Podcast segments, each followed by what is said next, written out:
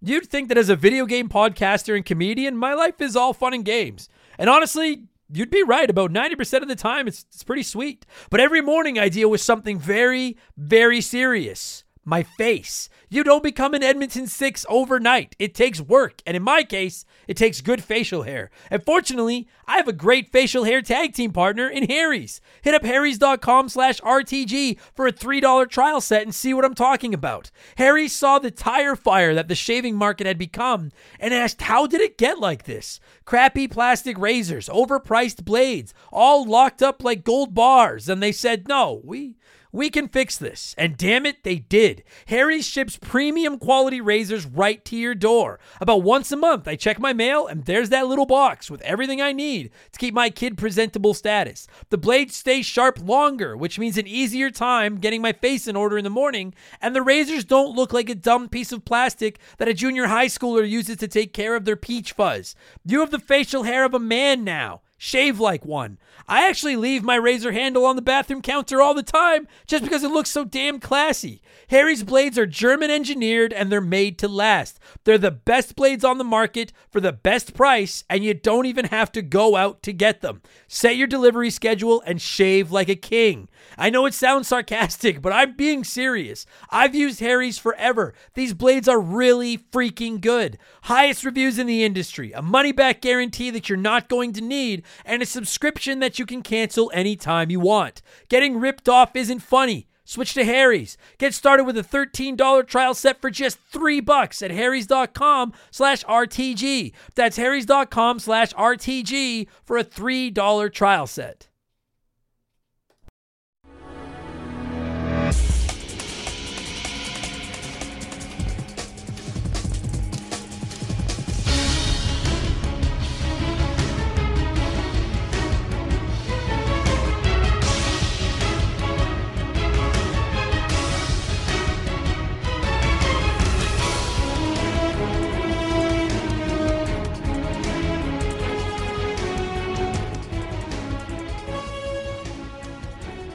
What's up, everybody? Welcome back to Remember the Game. It is my retro gaming podcast where every week a buddy of mine and I sit down and geek out about the games we played back in the day. My name is Adam Blank. Thank you so much for listening to the show. And this week it's time. It's time to eat snakes or whatever the fuck it is. It's episode 253, and we are finally talking Metal Gear Solid 3 Snake Eater. Probably the most requested episode in the history the illustrious or infamous history of Remember the Game. Definitely the most requested since we covered Final Fantasy Tactics on episode 200 last summer. Uh, now, listen, I'm going to get a couple of things right out in the open. Right now, I'm lifting the kilt, I'm putting my cards on the table, setting the tone, all right? If you, yes, you, you listening to this show right now, love Metal Gear Solid 3 and don't like it, when people have different opinions than you and you feel the need to yell at them and insult them and leave them bad reviews and call them an idiot and come by the stream and insult them and go off on them for being a piece of shit and blah, blah, blah, blah, blah, blah, blah. You need to A, stop listening to this episode and B, grow the fuck up. Because the Sonic Adventure 2 episode taught me that the internet is a mean and nasty place and it doesn't like it when I don't like games that the listeners like. And here's the thing I don't think I'm unfair to Metal Gear Solid 3 this week. I don't think I'm unfair to it at all, but I don't like it. I really don't like it. I don't like anything about it. Frankly, I fucking hate it. I hate this game. I don't like stealth games. I just I I don't like stealth. I don't like the way this game controls. I think the story is meh. I think the cutscenes are fucking obnoxious. And I I just I never want to play this game or this franchise ever again. Okay, at this point, we have covered three Metal Gear Solid games on Remember the Game. All right, I like Metal Gear Solid 1 enough for what it was. I grew up with it, it was revolutionary at the time. It's okay. I hate the ground Metal Gear Solid 2 was developed on. And you can hear why if you go back and listen to that episode of the podcast.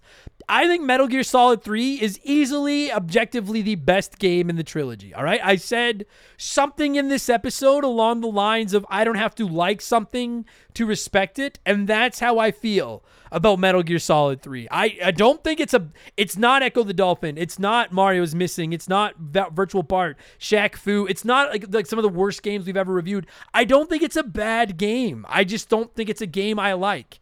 at all. At, fucking at all. And I've concluded that these games just aren't for me, all right? And with the possible exception of NES Metal Gear, I can promise you, Metal Gear will never again appear on Remember the Game because I don't want to deal with the backlash and I don't want to shit on something everybody loves. I'm not planning to play the Metal Gear Solid 3 remake. I don't plan to ever touch Metal Gear Solid 4. I don't give a fuck about Metal Gear Solid 5. Don't write in and be like, play one of the other versions of Metal Gear Solid 3. It's so much better. No. Fucking, I am done. I'm done. All right? I'm just putting it out there now. But I think I was fair this week. I explained why I didn't like it without going completely scorched earth. I think Angry Adam pops up a couple of times, that fucking ladder, but I think I mostly keep him under control, all right? And to balance this episode out, I brought two people onto the show that love Metal Gear Solid 3. My guest this week is my buddy Bradley McCue, and this is also one of our Stupid Sexy sponsored episodes, and longtime listener slash friend of the show, Darth Skywalter, swung by to explain his love of Metal Gear Solid 3 as well. So hopefully this won't be the end of Remember the Game and I won't just piss everyone off, but we shall see. And we'll get there in just a minute because speaking of pissing everyone off, it's time for another edition of the Remember the Game infamous intro.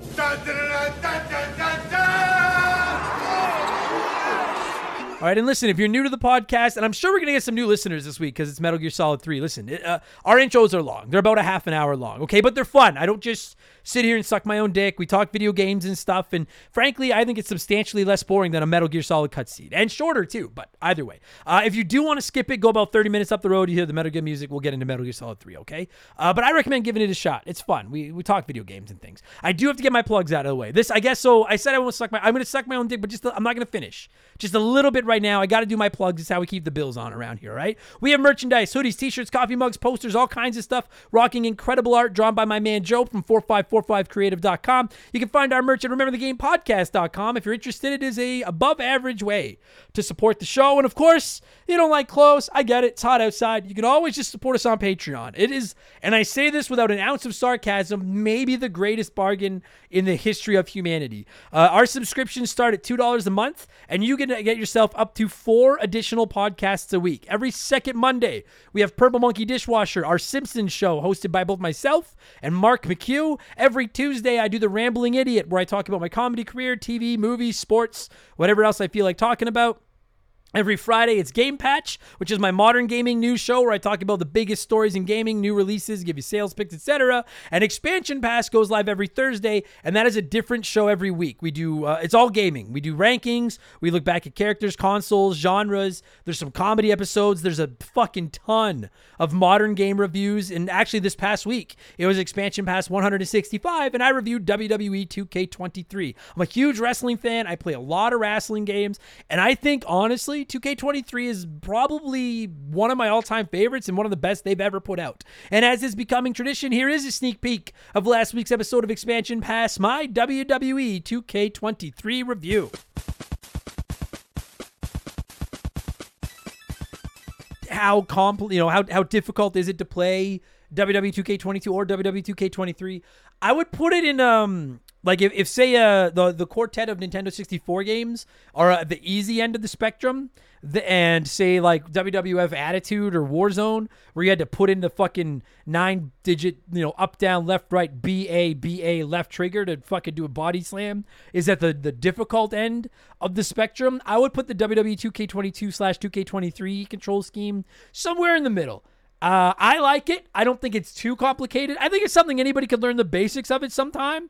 But it's one of those games where, like, if someone's been playing it a lot and someone's just learning how to play, there is no middle ground. The person learning how to play is going to get fucking annihilated. Um, I have a couple minor minor gripes, but for the most part, I, I, like the control scheme. So it's pretty similar to 2K22's. I haven't played 2K22 in about a year, so maybe it's not. Maybe I'm remembering it incorrectly, but I, I think it's pretty close.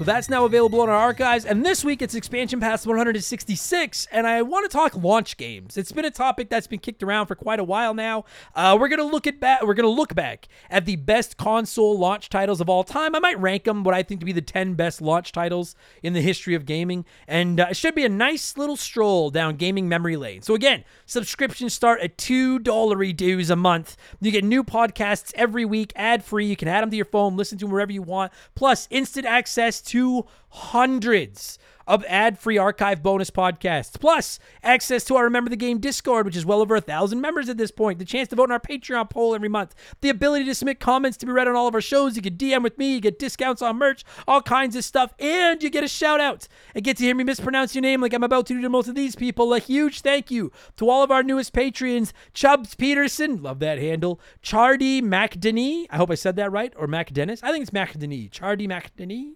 Chronic the Ganja Hog versus Ropotnik. I just caught that now reading it. Sarah Flynn, that's fake. Chaco, Agent 4108. Christian Chetkovic. Sorry, Christian. Christian. Sorry, I probably butchered that. Ender Soul, Adam Z, Nicholas Lanalampi, Lanalampi, Ran Hakubi. Are you guys just fucking with me? This is hard this week. Ran Hakubi, Jackson Campbell, Dan Lieb, Max Zimmerman, Bradley Freeland, Num MP3, Robert Tollefson, Jonah Coakley, Matthew Burke, and Professor Monkey for a Head. Dude, I the first half of that was hideous. So if I butchered your name, it's a badge of honor. It means I like you. Wear it. Wear it. Own it. Thank you all so much for the support and welcome to Remember the Game Industries, patreon.com slash remember the game. And to finish off my sales pitch, 5% of our Patreon income gets donated to charity every year as part of my 24 hour charity stream. And we offer annual subscriptions at all tiers that'll save you your 12th month's fees. And finally, you can find me on Twitch. I've been pretty active over there lately playing Mario 3. Twitch.tv slash remember the game. I have no schedule. I just get on there whenever I feel like it. You should come by and say hi. It's good times, all right? That's enough blowing myself. Let's get on with it and blow some of you by blowing in some cartridges. It is our opening segment of the show. I read a few comments and questions from our patrons, usually gaming related, but not always. And we call this segment Blowing in the Cartridge. He blows all right. He blows big time. That's it, honey. Get into the spirit. Ah. Let's blow. And just quickly, uh, every week there's been what do you think of Tears of the Kingdom comments? You, and like I just I've seen them. I just I don't want to talk about it every. I, I get a lot of them. Uh, I'm just saving all my thoughts on Tears of the Kingdom at this point for my review, which will probably be expansion pass. I don't know what number it would be. July 6th, whatever. Uh, oh, I think 168. I don't know what number it will be, but whatever expansion pass goes live on July 6th will be my spoiler-free Legend of Zelda: Tears of the Kingdom review. In case anyone's wondering, I've put almost 70 hours into it. I love it. It's awesome but I will get into more detail on it on July 6th, okay? Uh, Joshua Aguilar, Aguilar, Aguilar, Joshua wrote in and said, In all of my 26 years of living, this has to be the best year for gaming, in my opinion. I'm having to make a schedule just to be able to play all of this year's games. Dude, no fucking doubt, Joshua. This year, dude, so the last couple of years, I don't think gaming has sucked the last couple of years, but we had these big fancy consoles, our Series X's, our PS5s, to a lesser extent the Series S. Great console. I don't know if I'd say it's big and fancy, but it's nice. And uh, and we haven't like we've had some great games, but it hasn't been what we were hoping for. I don't, at least not for myself. And I was willing to give developers the benefit of the doubt to an extent because you know they're dealing with the pandemic and you know everything like that. But I feel like now we're starting to see uh, the payout from the backlog of games that were coming out during the pandemic or being worked on during the pandemic and stuff. This year is a fucking banger, dude. I and I already did this once and I got yelled at because I forgot games. So if I forget your favorite game, don't fucking yell at me, all right? I'm doing this off the top of my head. But look at we're at June 20th as I'm recording this. So we're just over halfway through this year. Right? January, February, March, April, May, June. No, we're just coming up. What's I don't know what the half. Anyway, we're about halfway point through the year. And uh, look at the like, look at what potentially the game of the year ballot's going to be. You got Hogwarts Legacy, you've got Breath of the or Tears of the Kingdom, pardon me. You've got Street Fighter Six, you got Diablo Four, You've got, I'm sure I'm forgetting something that everyone is going to fucking yell at me for. I know some, oh, uh, Star Wars Jedi Survivor. I know some people have brought up Hi Fi Rush. I love that game.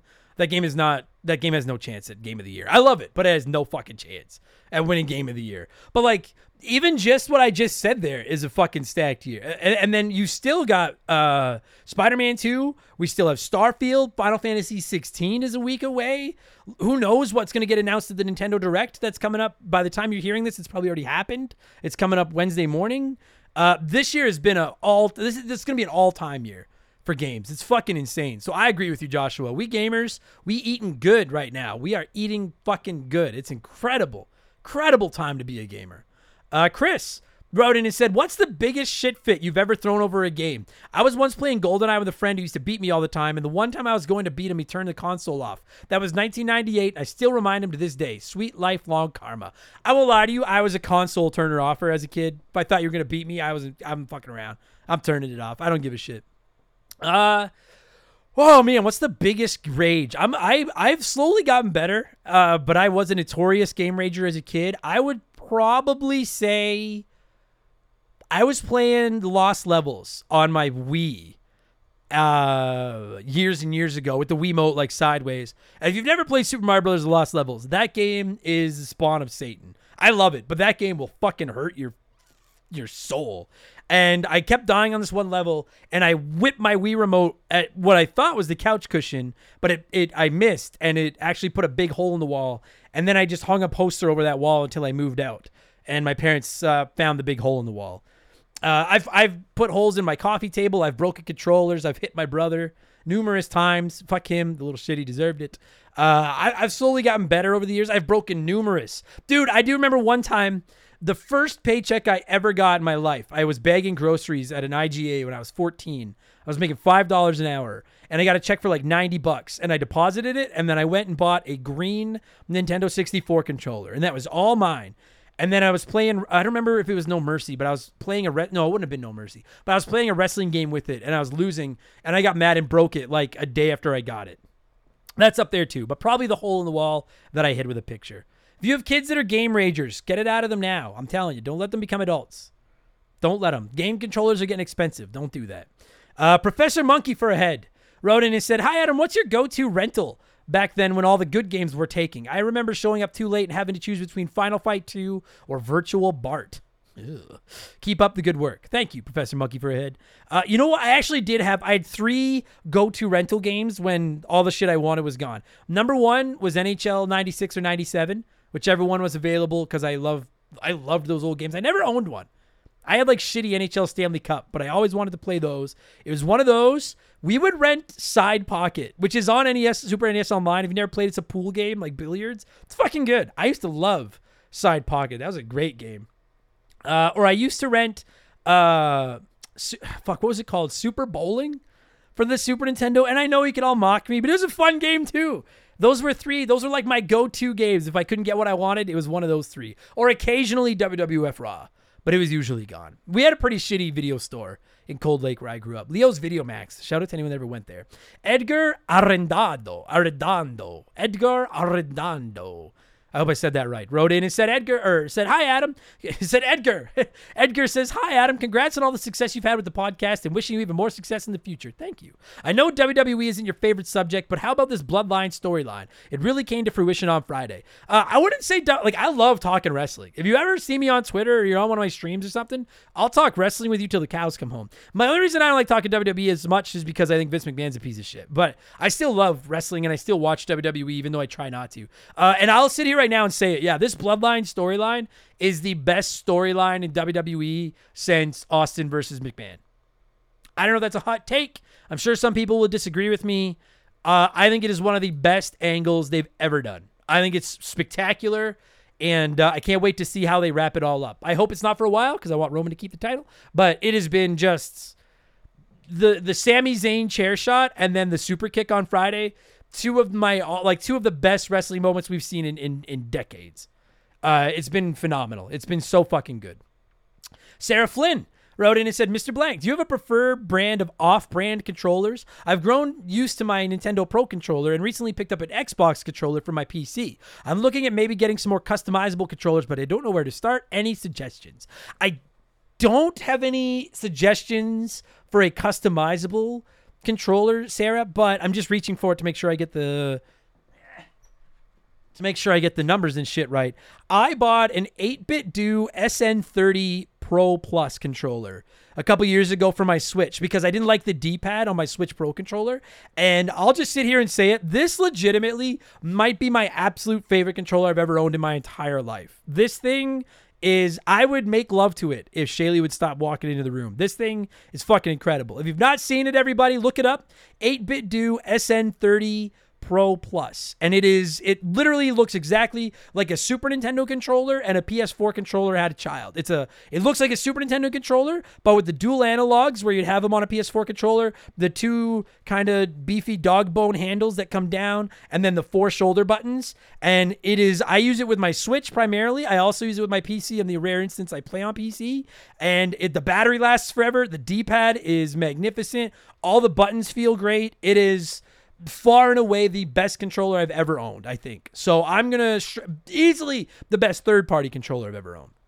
So I'm going to shout out 8BitDo, particularly the SN30 Pro Plus, Plus Pro, Pro Plus, Pro Plus. Fucking awesome controller. I love it.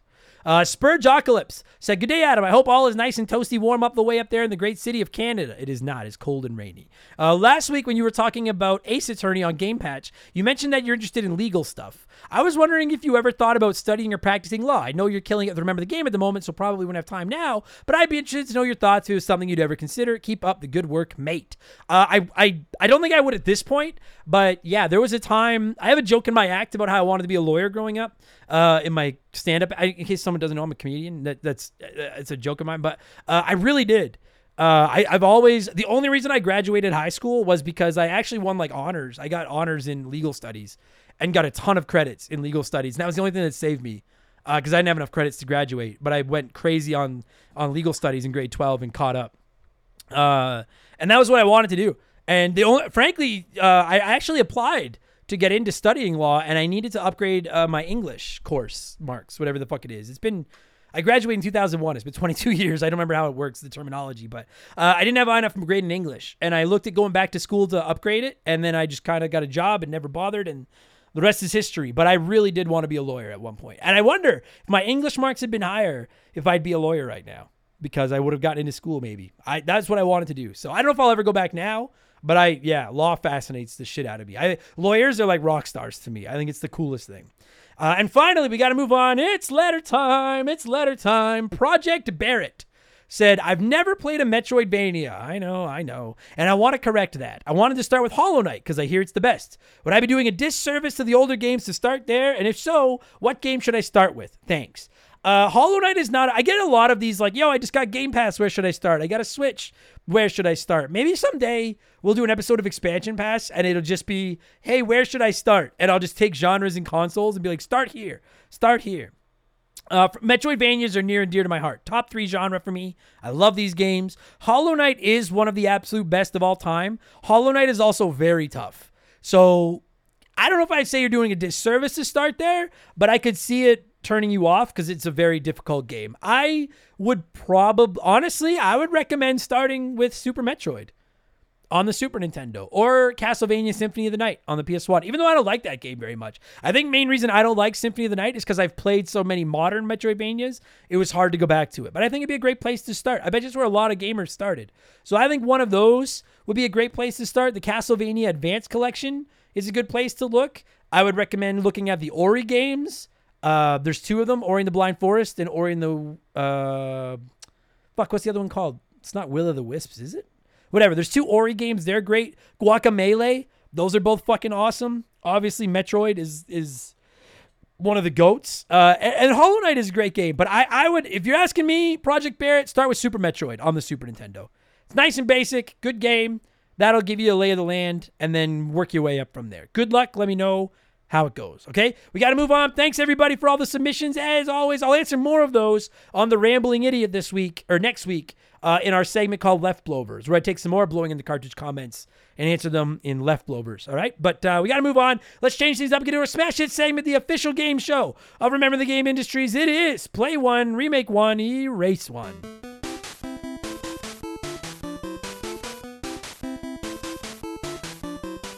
And a huge thank you to Classic Concentration from the NES for unknowingly providing us with the theme music for the show. Uh, the rules are simple. I almost forgot what I'm supposed to say there. The rules are simple. Every week I give our patrons three retro video games. They can play one as it was released, remake one as a modern game, and the third is erased from time forever. And as always, there are no wrong answers, but there is a right one. We'll get there in just a minute. This week we're bidding farewell to Metal Gear Solid on Remember the Game, so I threw three Metal Gears into the machine. We have Metal Gear Solid 1, 2, and 4. And 52% of people said they would play Metal Gear Solid 4, remake Metal Gear Solid 1, and erase Metal Gear Solid 2. That surprises me. Austin Vega wrote in and said, I know you did this one just to see everyone shit on Metal Gear Solid 2. I do hate that game. I thought people liked Metal Gear Solid 2. I was shocked that that many people erased it, truthfully. Uh, but let's see what a few of you had to say here, and then I'll tell you what the right answer was. Glocken 2 said play Metal Gear Solid 4 only because there's no or there was no option that didn't have the game.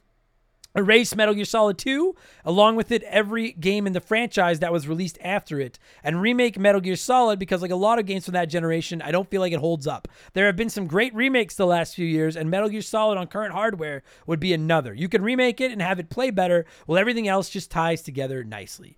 Well, you know, I actually agree with you. Like, I listen, I don't give a fuck about Metal Gear Solid 3 remake, but I know a whole lot of you do, and I'm stoked for you. All right. I got Resident Evil 4 remake this year, and it was so much better than I ever could have imagined. And I hope all you Metal Gear Solid 3 fans experience that joy when your remake comes out. But I agree with you, Glocken. How is Metal Gear Solid 1 not the remake? That just seems insane to me. Like that game is that game needs the remake. And I would like to play that one. I agree with you. I'm shocked it's not Metal Gear Solid 1. Uh, Sven Vasquez. I fucking love that name. Sven Vasquez wrote in and said, Play Metal Gear Solid. The game is fantastic and doesn't need anything, even though there are already pseudo remakes like Twin Snakes for the GameCube. Remake Metal Gear Solid 2. I enjoyed it more than probably most of the people on here, but it'd be interesting to see how a remake would play out. And then erase Metal Gear Solid 4. Old Snake was interesting to play through, but the game for me was largely forgettable. Also, if it's erased, it won't really affect the overall franchise's story because all of it is just bananas. Dude, I feel like that about all the Metal Gear Solid games. I have no Metal Gear Solid is up there with Resident Evil for me, except I like Resident Evil. Where if you were to ask me what the overarching plot is, I'd be like, I have no fucking clue. No fucking clue. I have no idea the fuck is going on in Metal Gear. So I get you, Sven. Uh, Sir Sir Tillemans, Sir Tillemans wrote in and said, I recommend playing Metal Gear Solid 2 as Adam may have had difficulty understanding its story. Well, I didn't just understand the story. I fucking hate Raiden. Fuck, I hate that kid. By erasing it, I won't have the opportunity to explain the intricate lore of the game to him in a comprehensive three hour lore talk. I'd rather go to the dentist. Uh, well, I have a fondness. No offense, Tillemans. I just fucking hate Metal Gear Solid 2. Well, I have a fondness for Metal Gear Solid 4. It could be argued that it wasn't necessary and overly explains the mysteries presented in Metal Gear Solid 2's storyline. Considering the inferior graphics and the gameplay, a remake of Metal Gear Solid 1 would be greatly beneficial to breathe new life into the game. That game needs the remake. I agree with that. Even though that's not what I did, and you'll find out in a minute. Chris Copland wrote in his, or is that what I did? No, I don't think that's what I did. Chris Copland wrote in and said, Play Metal Gear Solid 2. I'm fine with Raiden now. Remake Metal Gear Solid. The Twin Snakes did a decent enough job, but I think it could be made even better. Love a lot about it and would love to see it brought into the modern era. Erase Metal Gear Solid 4. These all have a lot of movies, but Metal Gear Solid 4 feels like a movie. It's just too goofy. That and I hated the button mashing scene at the end. Looks great, though. Uh, sound logic. And Dennis Phillips said, play Metal Gear Solid 4 because it's a damn masterpiece with ridiculously stupid long cutscenes. Remake Metal Gear Solid 1 because that game with modern graphics and controls would be spank bank worthy. Remaking Metal Gear Solid 2 would be pretty sweet as well with the modern controls, but the rules say one's got to go. See a bitch ass Raiden. You fucking rights, bitch ass Raiden. Uh, I'm actually agreeing with 16% of you this week. I think it was the third option on the poll. Uh, as did Tristan McSquish who said playing Metal Gear Solid, remake Metal Gear Solid 2, and erasing Metal Gear Solid 4. I've never played any of them, and I've always thought 4 looked really stupid. I love that logic, Tristan. I love it. Uh, mine's not too much deeper, but same order. I would play Metal Gear Solid 1 because it's the only one I like. Straight up, I would play it because I like it. Enough. I would remake Metal Gear Solid 2, and all I would do by remaking it is kill off Raiden or whatever the fuck his name was. I fuck I hate him.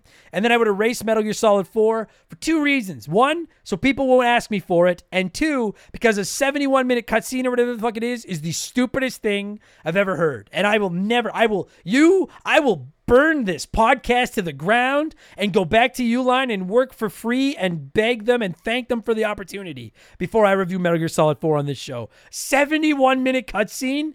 The fuck out of my house. Fuck you.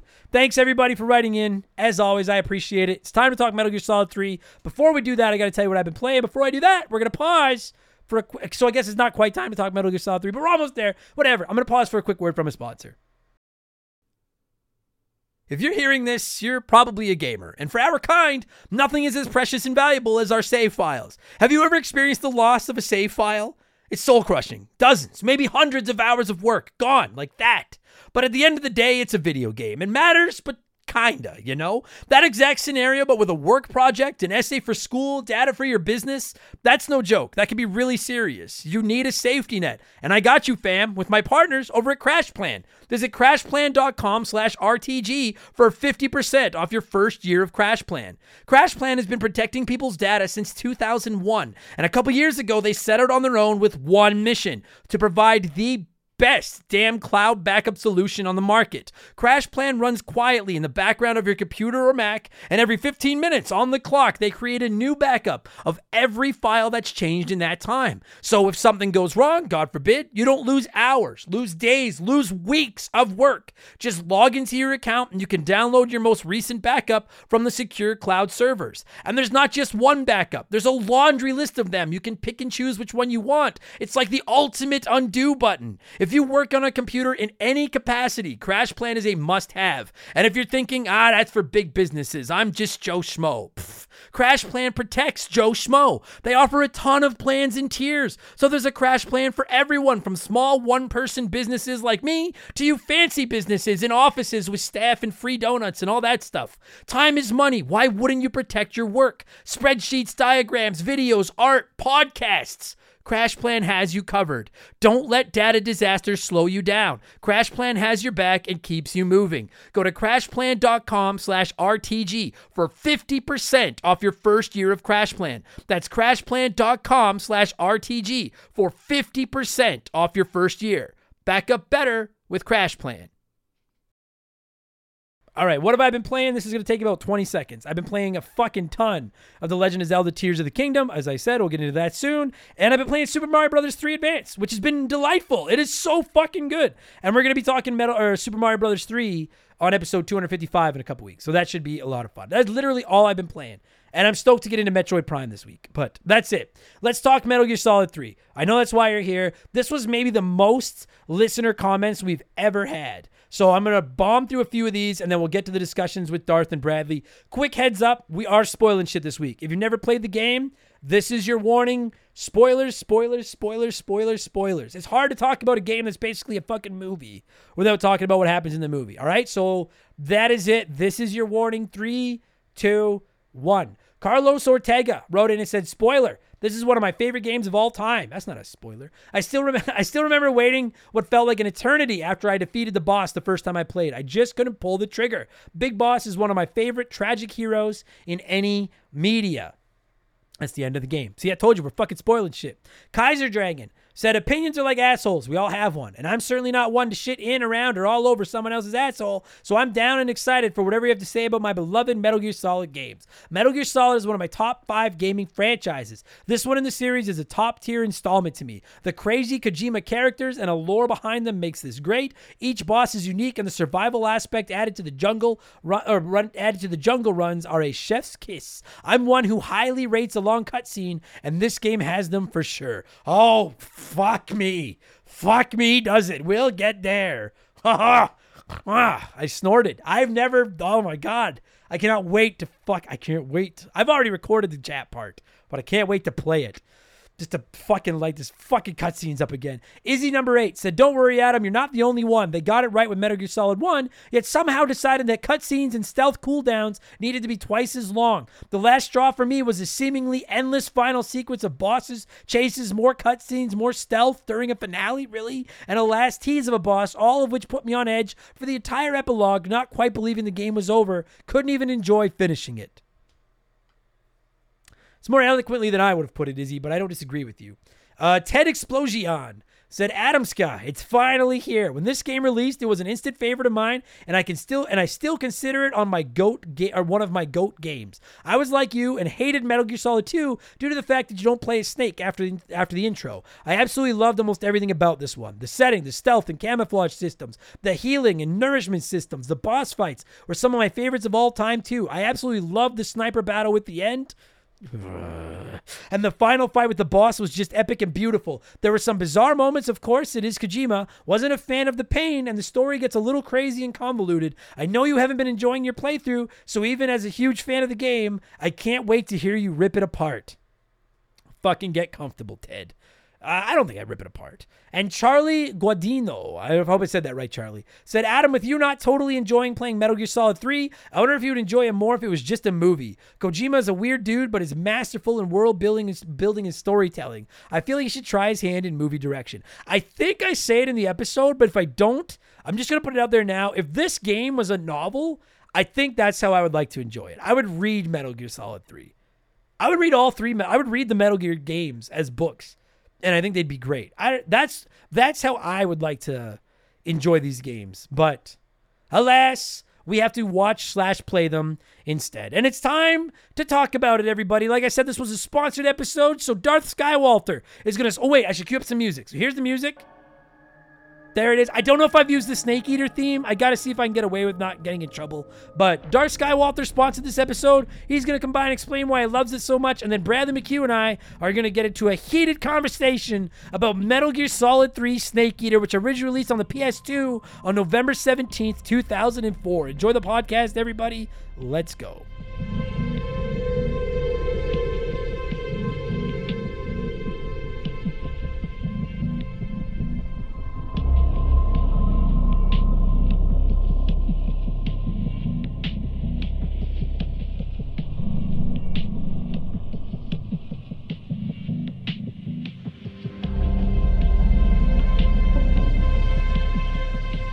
All right, so joining me via the blank phone this week, as I mentioned off the top, this is one of our stupid sexy sponsored episodes, plowing through the backlog.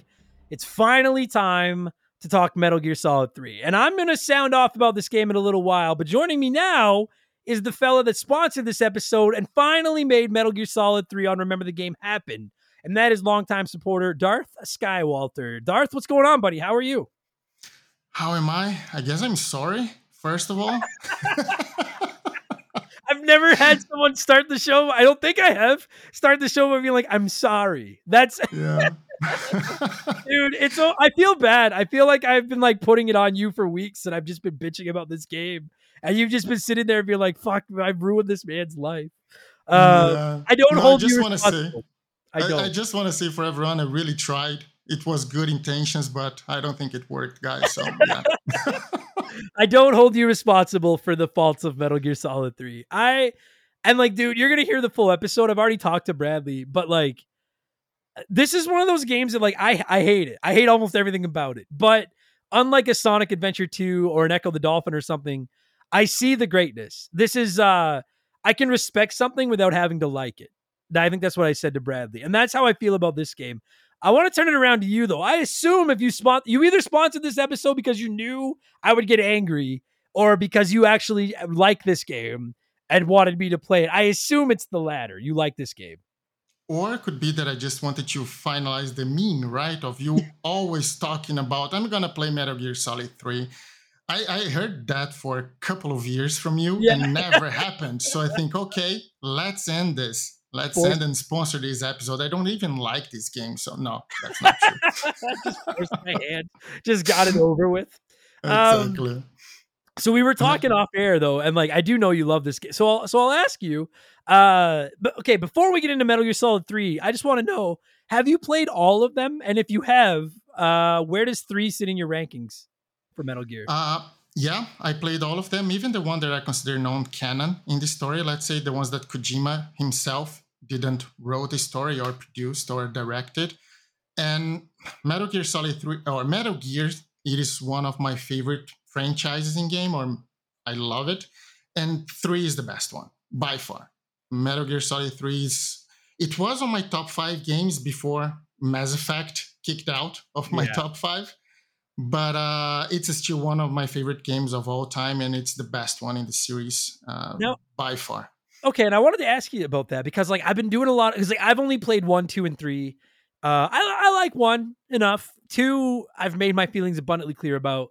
Uh, three, I think three improves on two in every possible way. Still doesn't click with me, but I see the the steps ahead. Uh, four seems to be a mixed bag among everybody. A lot of people seem to like five. So you would put three ahead of five? I haven't Uh, played it. yes, yeah, and actually, I put four ahead five. I think Oh, okay. five.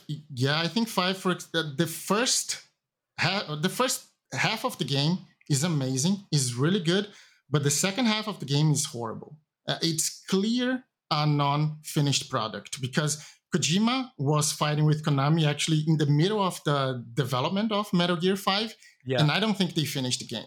The second half of the game is just a repetition of all the missions that you already did, a little bit harder, and it's it's not a finished game. So I think four it's actually better than five.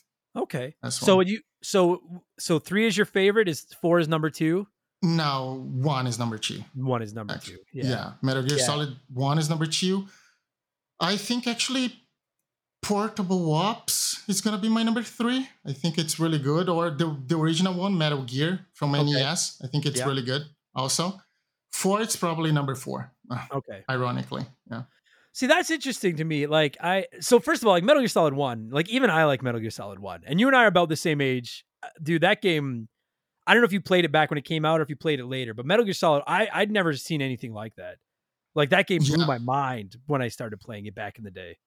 Uh, yes, Um, a- and I'm a big movie buff as well. I loved movies, and Metal Gear Solid One was the first game that I played that was cinematic as Yeah. it was, and I think it was amazing. And I actually also it kind of uh, lines up with when I I was starting to understand English because we talked about that. I'm not a native speaker, Yeah. so I was starting to understand the story of the game as well. It was around that that I actually could completely understand the game. So it was uh, very, Okay. uh, yeah.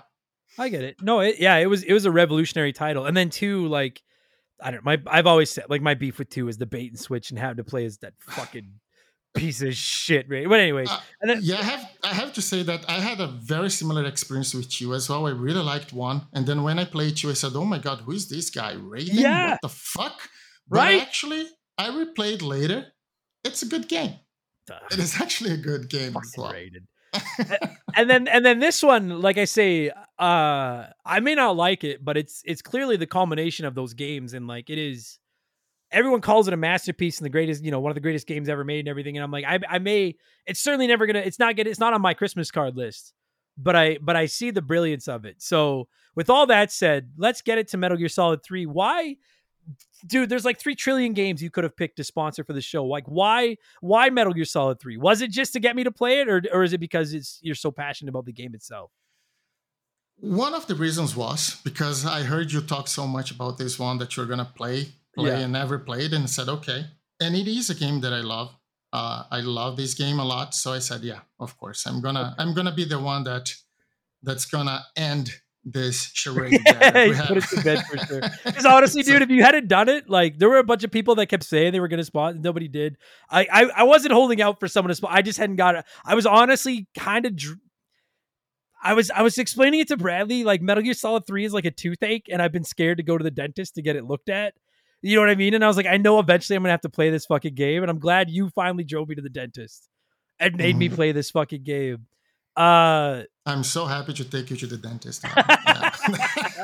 Now it, it it made me fucking crazy, but uh, I assume it does it for you. So like, where where like, I'll shut up. I want to know what like, uh, g- give me give me Darth Skywalter's you know three minutes or less review of Met. Like, what is it about this game that that tickles your pickle so much? Why do you like it?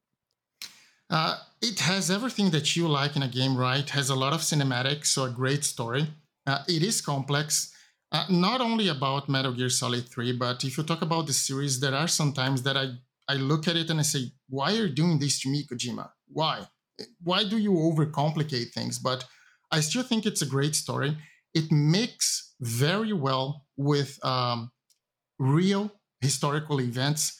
I think that was really, and I am a, a history buff as well. I know that you are not. So I, am lot- not. I'm Yeah, it's exactly. It's a lot of things that make me like the game that I know that is gonna make you not like the game. So, right. uh, but I, I thought that the, the story was so rich and the, the way that he presented the story, it was something that I I never saw it before, and that is very clear also in the opening sequence. It's heavily inspired in James Bond movies. Yes. Even the opening sequence is a James Bond opening. Yeah. And I love Bradley said that Bond. as well. Yeah, it's Yes. very James Bond. Yeah. Yes, and I love James Bond movies. I'm a huge James Bond fan. So it, it was a, a combination of everything that I like in this game. It was really crazy. It was like it was made for me. As Yeah. history, historical events mixed with the game, cinematic presentation in a James Bond movie, basically. So it Sure. was was amazing. Yeah, I like one of the things I will give it is I I uh I, I do like the story. I one of the things that confuses me a little bit about this and like I've played other Metal Gears. I know that like like Psycho Mantis of course one of the most iconic boss fights ever. I know that there's always the bosses with like the funky powers, but then the game itself is kind of set in realism, you know, and ties into real world events and everything. Um is it just like I, I, I one of the things about this game was like it almost felt like it was like on the left hand, it was like here's this like super realistic game with like tying into real world events and everything. And then the other hand, it's like there's a guy that controls lightning and a guy that spits bees. Like I know he doesn't spit bees, but like, and I and I I don't I'm not saying it's a good thing or a bad thing, but like I find it fascinating the way that Kojima like ties these almost comic book villains into this real world game. Do you know what I mean? Does that make sense? Yeah, but that comes with the package, right? Because I think all the the games in the series, uh, one, two, three, even four and five, all of them, it's like based on reality. He makes, for example, one example that I always say about this game is when they are in the beginning of the game when they are saying about the Cuban mi- Missile Crisis that we Yeah. had there. They are saying, okay, so we we took our uh, atomic power from Turkey. That's what happened in the real life. But they said, no, they were already old. We are going to take them anyway. So what we gave them was Sokolov. So Right. he mixed that. It's based on realism. But if it's a Kojima game, or especially a Metal Gear game, you know that you're going to have your funky bosses with strange powers that you, Yeah. have to, to, to accept that. It, Yeah. it comes with the package. So Yeah, for sure. And I so on that note, I'll ask you Oh fuck the fuck the fucking end. That fucking guy. Fuck fuck that fucking guy. Do you, like have a cheese, right? End. Oh, I did. I tell that to Brad. That is the only I almost rage quit the game because I was stuck on the end and I kept dying. And then I Googled help and they were like, just set the clock a week ahead and you beat him. If I couldn't have done that, dude, the game, my playthrough would have ended on the end because I couldn't beat that guy. Oh my God. Do you have a favorite? is the end your favorite? Yes, end's my be. favorite fight. In He is the cool. He's the coolest one. Like he's the Psycho Mantis of this game. yeah. Like he's the coolest one for sure. Yeah, and, Um, and one thing that I like about uh, normally the Metal Gear or the Kojima games is that you can choose almost every boss in the game. Actually, then you can choose two ways, right? You know that you can shoot him uh, the first time that you see him just outside a bunker. Yeah, I I didn't do that, but I read that that you can like you don't even have to fight. You can that's No. ins- like I respect that by Kojima. That's a very that's a cool little addition. You can kill a boss before the boss fight. That's wild. was just there sitting by the by the sea, chilling in his chair, and you can kill him with. That's uh, wild. sniper Like, have you ever done it? Yep, yeah, I already did that. So then, It's what once. happens when you get to the fight against them, or is Then it just you nothing there? No, you fight a Ocelot unit there. Oh, okay, all right, Yeah. okay, that's so cool. So outside of the end, like, where do you stand on the rest of the villains? Do you have a favorite, or is there anyone else you like? Uh, I, I don't like the fear, the guy with the bees. Uh, no, I no, sorry, the pain, the pain. I, I don't like that fight very much, especially because it's in water.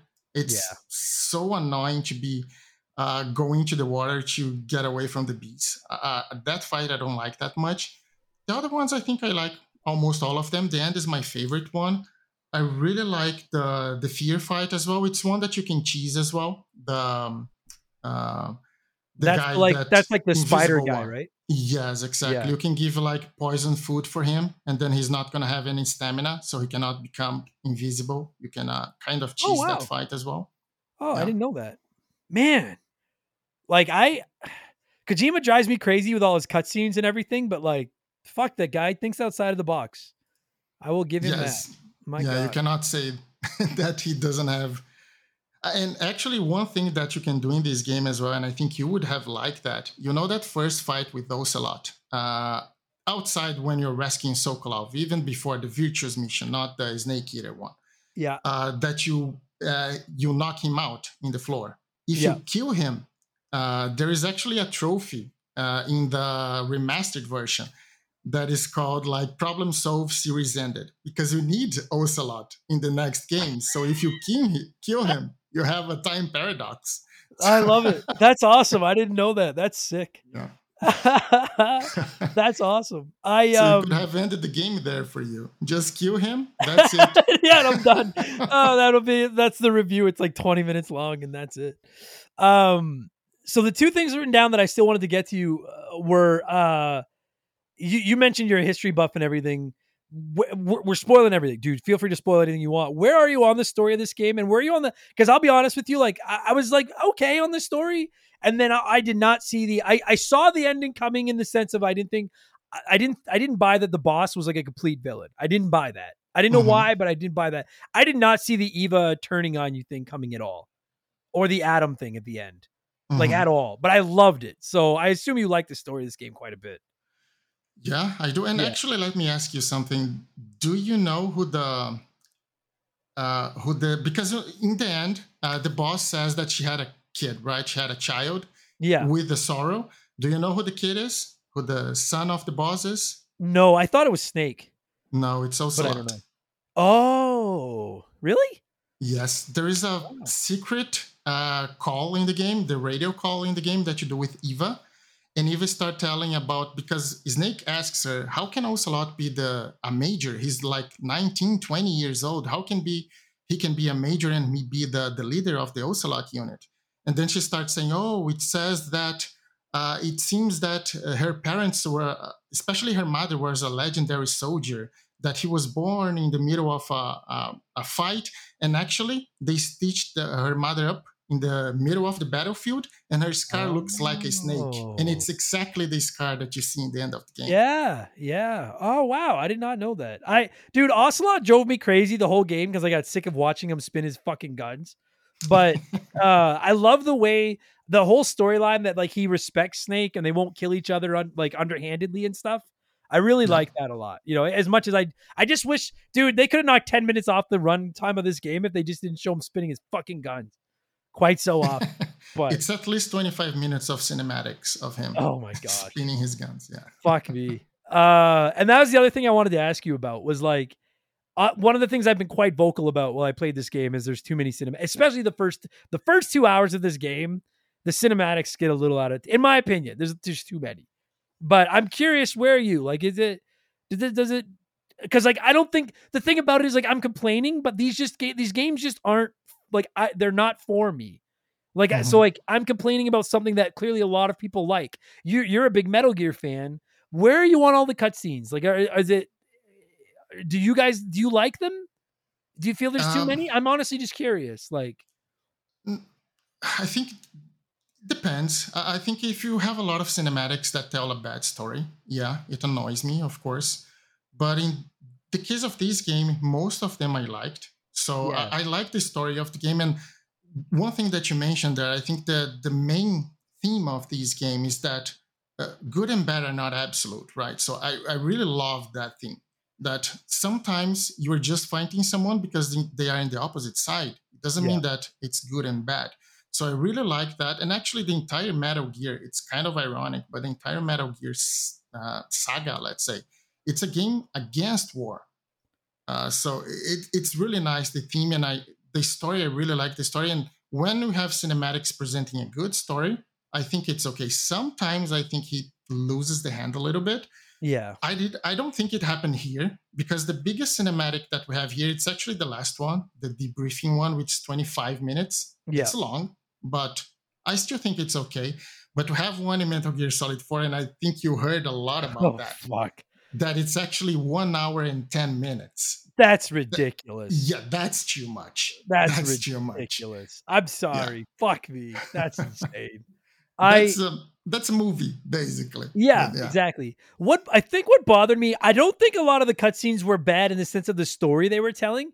What bothered me is that like there were so many, and then there were certain segments like the like when you first uh rescue Sokol- Sokolov in the like that rundown old building, and he's in that like brick, and then that's when you 1st Mhm. run into Ocelot and everything, where like Snake fights all and like kill like I was like, why can't I play this? You know what I mean? Like that's like, and I get that they're trying to show that like, oh, Snake's a badass, but like that's one of the things that bothers me sometimes when there's so many cutscenes, and I'm like, you could have made some of this cutscene playable. Do you know Yeah, what like? Because like, I don't know. That's you're just, going against, yeah, you're going because exactly if they let you play that, you would have died 15 times there. No question I would have. No question. Dude, by the time I by the time I got through this game, I had a walkthrough and a video playthrough up on my two monitors, and I was constantly looking for help because I was so bad at this game. My exactly. God, Then it would so not bad. be a big boss in the end. It's gonna be big bum there. Yeah, you're right. I would have rage quit. I almost rage quit on the dude. I almost rage quit on the end, and then I almost rage. Okay, so this is the last thing I wanted to get to you, and then I, and then we need to we need to get this thing scored. Uh, I almost rage quit on the end, and then I almost I I that the fuck is with that ladder. The fuck you said you like Bradley loves it. I hated it. Where are you on that? What is the point? What is the ladder? Uh, it- it's for you to listen to the song. It's a great song. I, I It's like a great song, but it's it's two minutes, and like everyone kept telling me to be careful of the ladder. So like I I didn't even enjoy the song because I spent two minutes expecting something to kill me. The fuck's like two minutes. Yeah, but the, see, it's a good surprise. Nothing killed you, and you enjoyed a good song. Come on. Oh my gosh! I got to the top and I was like, the fuck just happened? Like I was like, is that a loading screen or something? It was two minutes. Oh my god. Anyways, fucking weird game. Uh, okay, we got to wrap this up soon. This is gonna be a long episode. Darth, I'm gonna shut up for a minute. Is there anything we have not yet touched on in this game? The world is listening that you want to either praise or poop on or anything. That, that, what, anything else? Is there anything we haven't talked on yet? Uh, no, I just think that if everyone is listening to this and ever played Metal Gear Solid 3, especially since it's the one that we're talking about, please listen to me and Bradley. Don't listen to Adam on this one. Uh, even great- I'll agree on that. game. I, I think every I think everyone should try it. I don't think it's for everybody. I was saying to Bradley, I feel like Metal Gear is one of those franchises. There's there's no yeah, Metal Gear is okay fans. People either like Metal Gear or they hate Metal Gear. Like it's just there's one or the other. And I and I think more people like it than hate it. Um, Yeah. And I think the people that hate it are just the people like me that it just doesn't. I don't get it. I respect it, but I just don't get it. It's just it fucking makes me crazy. Yeah, it's, it's Um, like we, we talked before this episode. It's almost like the fan base for Kingdom Hearts, but I can promise you this one is much better than Kingdom Hearts. Dude, Brad, Bradley ended our. Well, wait, we got into Kingdom Hearts a little bit, but I'll wait. I'll save it. Um, well, awesome, dude. I'm glad that you and I got a chance to talk, and I'm I legitimately uh I, I want to get your score, and I love your scoring scale, and we're gonna get there in a second. But I wanted to just say thank you. Uh, for your generosity and for your support of the show, and thank you for your patience because I know it took me forever to get here. And thank you for your patience for spending two weeks watching me rip one of your favorite games of all time a new ass online and still coming on the show. I I because I know I was pretty hard on this game, so I appreciate you. Uh, I just thank you, thank you for for being a nice person and not hating me for hating this game. I didn't it. expect anything less from you. you do, you do. Uh, Darth, we have a scoring scale here, and you recommended it. I love it. Would you like to tell the the hot dogs how we're scoring Metal Gear Solid Three? Sure. Uh, this game has 20, uh, 261 minutes of cutscenes, which is 4 hours and 21 minutes. So out of 261 minutes of cutscenes, how many how much how many minutes do you give it? Yeah, I, I'm you, I'm saving mine because I I want I people got to listen to the whole episode. I'm I will tell you I gave it a score from a critical standpoint and then I gave it a score from my personal view, and they are very different, very different fucking scores. Uh, where are you, Darth Skywalter? Out of 261 minutes, how many minutes are you giving Metal Gear Solid Three? Uh, I would give 254 minutes Pretty good score. to Metal Gear Solid 3. Yeah. Pretty good score. I respect that. I love that scale. When you sent me that scale, I was equal parts like that's awesome and almost infuriated that in a 15 hour game, there's almost five hours of fucking cutscenes. But we'll get there. We'll get there. Uh, also, why can't Snake run across a bridge? Fucking dude's like the biggest secret agent in the world, but God help him if he comes within three inches of the side of a bridge, he's gonna fall. Every fucking I that fucking bridge. Uh, anyways, I'm done. I'm fucking done. I'm done. Oh my god. Um, bro, thank you so much again for for your generosity and support and uh for for forcing for taking me to the dentist and getting me to play Metal Gear Solid 3. I, I appreciate it, man. It's great talking to you. yeah, same. Thanks for having me, man.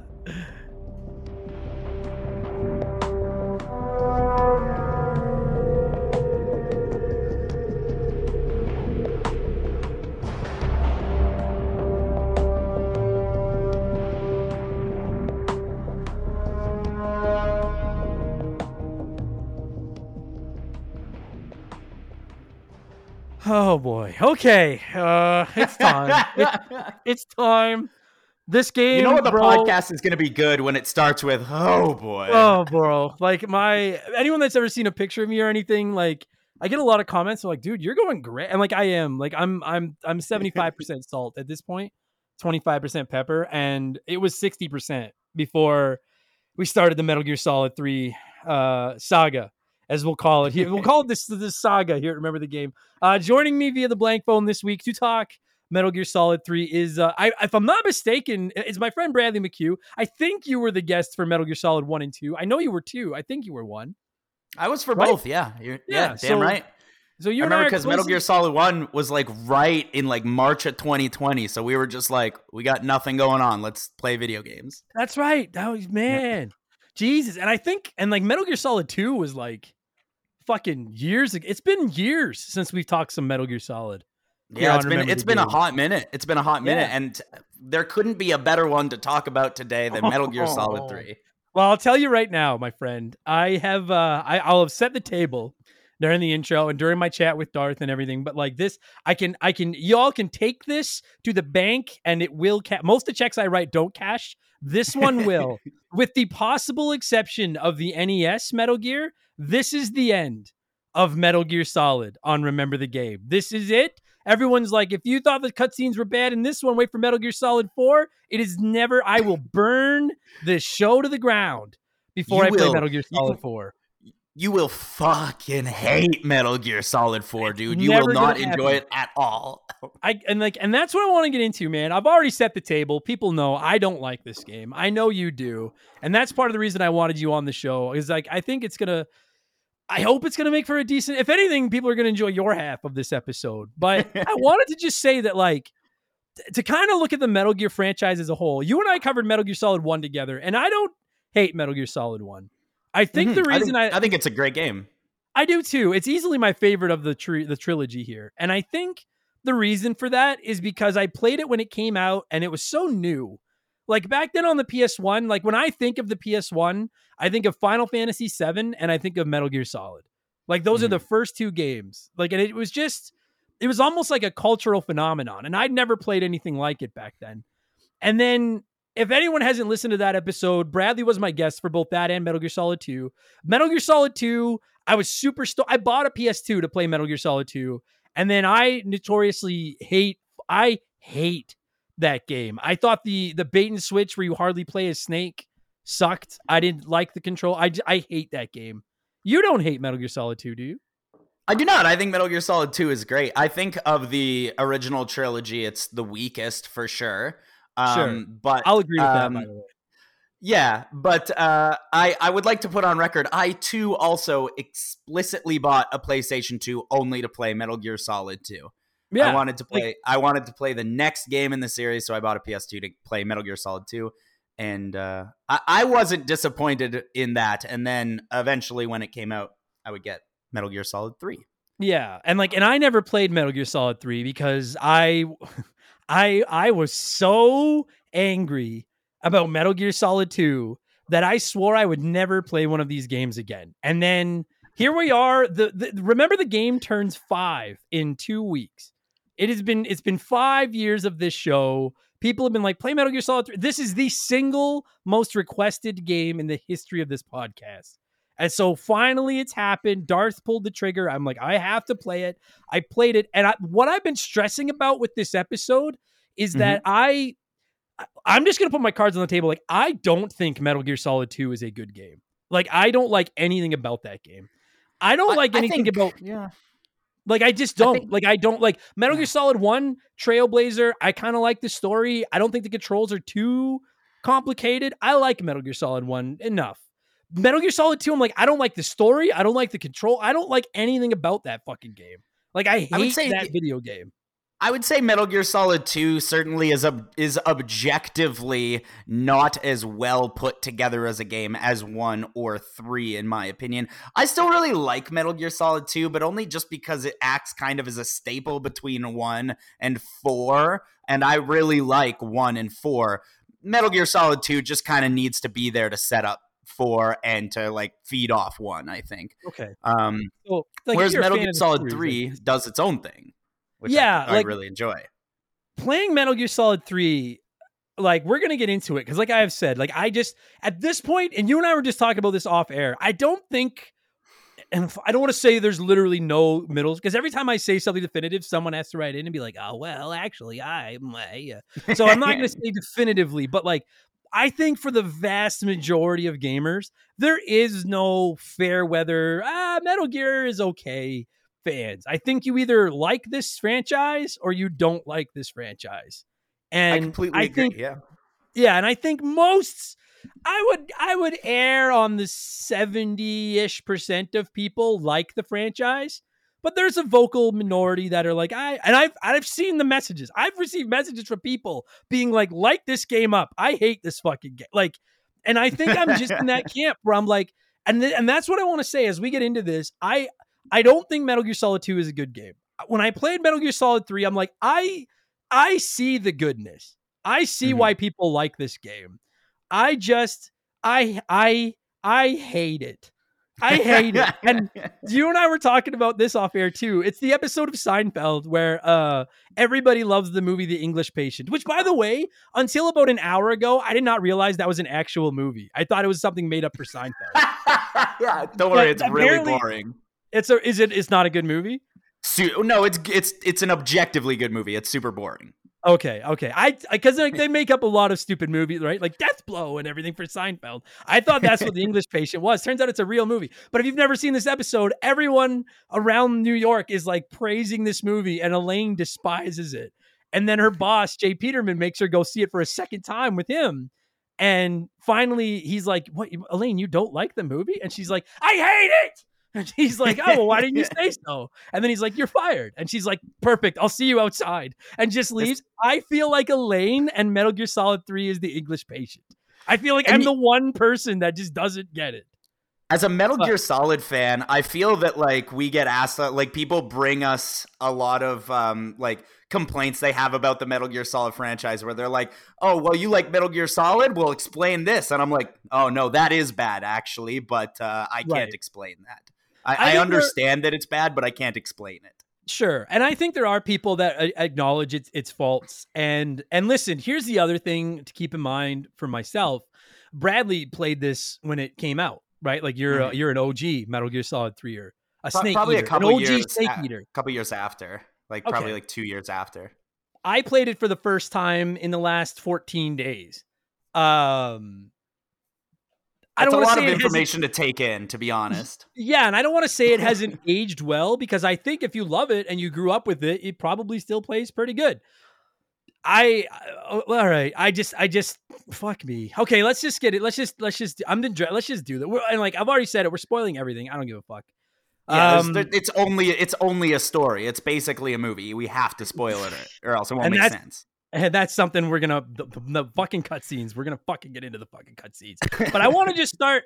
I need a minute to collect my thoughts. So Bradley, I haven't talked to you in a little while. I missed having you on the show. Bradley, what what is it about the Eater of Snakes that you like so much? Because you have been praising this game for some time now. Oh man! So here's the deal. I think that Metal Gear Solid 3 Snake Eater is a fucking weird game, and I kind of applaud it for how weird it is, and that is why I like it so much. There is a bunch of stuff in this game that people say I don't like this, and I get why you wouldn't like it, but like I don't mind it, and I think it's charming. And I have a really great example of this. Uh, there is a system in this game where you, if you get hurt in any way, you have to go into a menu and you have to find a piece of cloth and be like, wrap Oh. that cloth around your broken leg, and now you're fixed all up. And you have to like a- a- apply ointments and shit to your skin and stuff. And that is just so out of left field, so bizarre and weird for a PS2 game that there's something about it I really like. I don't know if I love the frequency of it, but there is something about that system I find charming. And it's That's- there's a bunch of stuff like that. That's fascinating to me because that's one of the things that drive me the most crazy about this fucking game is when you get hurt. Listen, I'm all for when you get hurt, you need to pause and go in and find the item you need to fix your condition, right? Be it, be it like, Mhm. oh, it's Final Fantasy, I'm poisoned, I need to go find an antidote and use that. Or even I'm playing Tears of the Kingdom right now. Admittedly, I find the constant cooking of meals to somewhat get a little bit tedious, but I understand the point of it and it's okay and I don't mind it too much.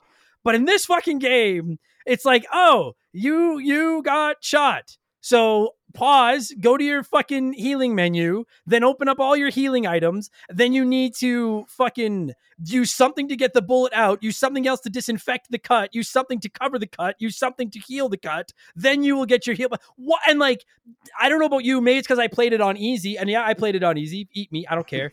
Like, I never ran out of healing supplies. It was like just instead of healing with one item, I need to heal with five. And Yeah, I, there's- there- why? I agree, yeah. The, the healing items is like there you always have everything that you need. And one oh. thing that like would always piss me off when with the healing system is when you go you'd be like in a boss fight, you get shot in the leg, you go in, you yank the bullet out, you put a cloth around it, that heals it completely. And then you'd unpause it, and the second you unpause it, bam, you get shot in the other leg. Oh, Back into the menu. At the beginning of this game, like one of the first parts where you fight Lightning Man on the, you fight the Shocker there on the bridge, and then you fall down into the water, and then you're laying there dying, and then you call the paramedic on your on your uh on your on your brain phone, and then the Little paramedic like. Yeah, and the paramedic's like, okay, first you're gonna want to do this, then do this. Don't do this before you do this, or you'll do this. This could give you this. So don't do this, but do this, then do this, and then you should be good to go. And then you just lay there on the beach doing fucking first aid for 10 minutes. And that when I when I first when I read about it in the instruction manual, I was like, wow, that's uh I was like, that's I that's kind of neat. I guess that's kind of that's kind of clever. I guess uh, sure. But then when I had to like put it in an execution, and keep in mind at this point, I have fucked up the forest a dozen times and watched like 45 minutes of cutscenes, and I'm at my wits' end. Then I land, and then I have to go in and, and and like basically like do open heart surgery on myself, as opposed to just using an antidote and a ration to get my healing back. I I have to say, I I I guess in a way I understand what what uh fucking Kojima was trying to do, and he was trying to be clever with it and everything. I hate that fucking system. Like it's just such a nuisance. And like you said, you fucking heal up and then get hit again and have to fucking do it all over again. Fuck. It's it's it's particularly bad in I think it's is it the fear the guy who like shoots the poison darts at you and Mm. like and is hiding in the trees. I like that boss fight actually, but he does poison you constantly in that boss fight. Fuck. Just all right. o- over and over again, just making just making sure it's good and in there, you know. Well, that feels good. There's the first one because I have like a list, and that was the first one was the overcomplicated healing system. I'll ask you this while we're on the note of this: uh, Do you like the system where because you've got like your weapons on your on your uh, left trigger and then or on your right trigger, I think, and then your healing. No, you have your weapons on your right trigger and then like your motion detector and shit on your left trigger. But you can go into like your backpack and set a finite amount of things to like the spinning wheel on each side. I found that to just be a Uh, nuisance because I was like, why I- not just put everything on the spinning wheel? I agree. Metal Gear Solid 4 also does this, and I find it annoying in both games. In the first two games, you just I just had all my shit on me and could open them up anytime. That's that's way easier. I do agree that's a bit of a downgrade. Like there's no I don't see any part of like a strategy to it because it's not like you can get hit or caught when you're in your pause menu. I, Like it just feels like thing if you maybe yeah. It just feels And like maybe like- the game was too big for the PS2, so they're like, we gotta off- offload some RAM here somehow. We got too much items. Maybe because like I'm looking at it and I'm thinking to myself, like I'm reading again. I'm reading the, the manual of this game is like a fucking encyclopedia. But I'm I love that you read the manual before you played this game. By Oh, the way, that buddy. is that is fantastic. I I have learned after five years of this podcast. Here's a little uh life hack to all of you that are getting into retro games or playing retro games you never played before. Google the manual. Like just I'm telling you, these games aren't like games today where there's a big tutorial off the top. They they expect you to know what you're fucking doing. Like is read Yeah. the manual. Um, but I'm reading the manual and it's talking about how I need to set things. And like to me, the only and, and I'm and I'm glad they didn't do this because it would have made me fucking livid. But like when, when you're in combat, if the only items you could access were the ones you had set to the wheel prior to going into combat, I could then I'd be like, well, that kind of makes sense, I guess. That makes it harder, but I guess that makes sense. But like you like you said, like, dude, like you're fighting uh uh the shocker there, whatever the fuck his name is. Volgin. Um. Like that fuck me that fight. Fuck fuck me that fight. Super long fight. Really super long fight. We'll get to We'll talk boss. about super long fights. Yeah. oh, we will. But like, if you like, if you, you know what I mean? Like, if it was like, okay, well, if I pause it and then I change out three items and put three new items in, but like while I'm doing that, he can hit me. Then I could understand the logic behind like you need to pick which items you want to take into battle before you kind of engage in combat. But you can just pause it anytime you want, go into the menu, change those, then use. I just found that to be very, I don't know. It just seems like an odd decision. it's a bit. me. It's a bit tedious. I, I would agree with that. Yeah, and then the third thing you can do out of that menu is like the picking of the camouflage and stuff. And I will Mhm. say, I thought it was maybe a little bit overkill with the number of costumes you have, but I I actually will. I do like the the the the the, the concept of that and the yeah, changing and like each each individual ones having like a different percentage of stealth on them to make the game easier or more difficult. I think that's I think that's a good touch. I do too. I do like that. I guess say there was I only used three or four. Like there was like I had a ton, but I didn't use most of them. But I I did like the the the principle of. I do think it's kind of and I'm not gonna listen. I'm not de- I'm not gonna slam the game for this because every video game does this. But I do love the concept that like oh in the middle of a a jungle where I need to be completely silent so nobody will fucking see me. I can change my clothes, wipe off my face, put on new face paint, and nobody noticed, and I didn't move at all. But like, I'm not going to rag on it for that because every game comes with you can change your armor on the fly and stuff like that. So Yeah, I actually did. I did like that uh theory. Um, what do you think of no radar?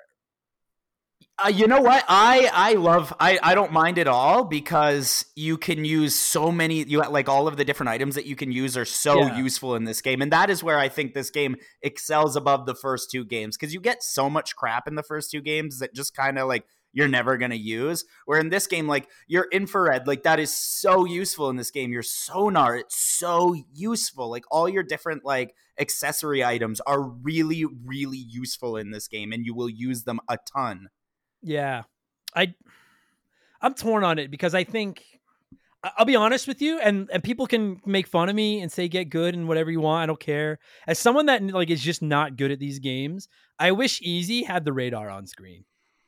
And then if you went to normal, then you could just use the items.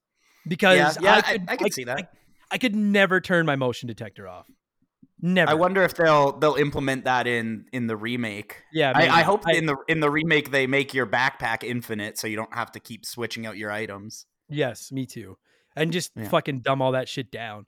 I just I was shocked when I started playing it and you get to that first area with the jungle and I'm dude I it I got caught by those first 3 guards a hundred times.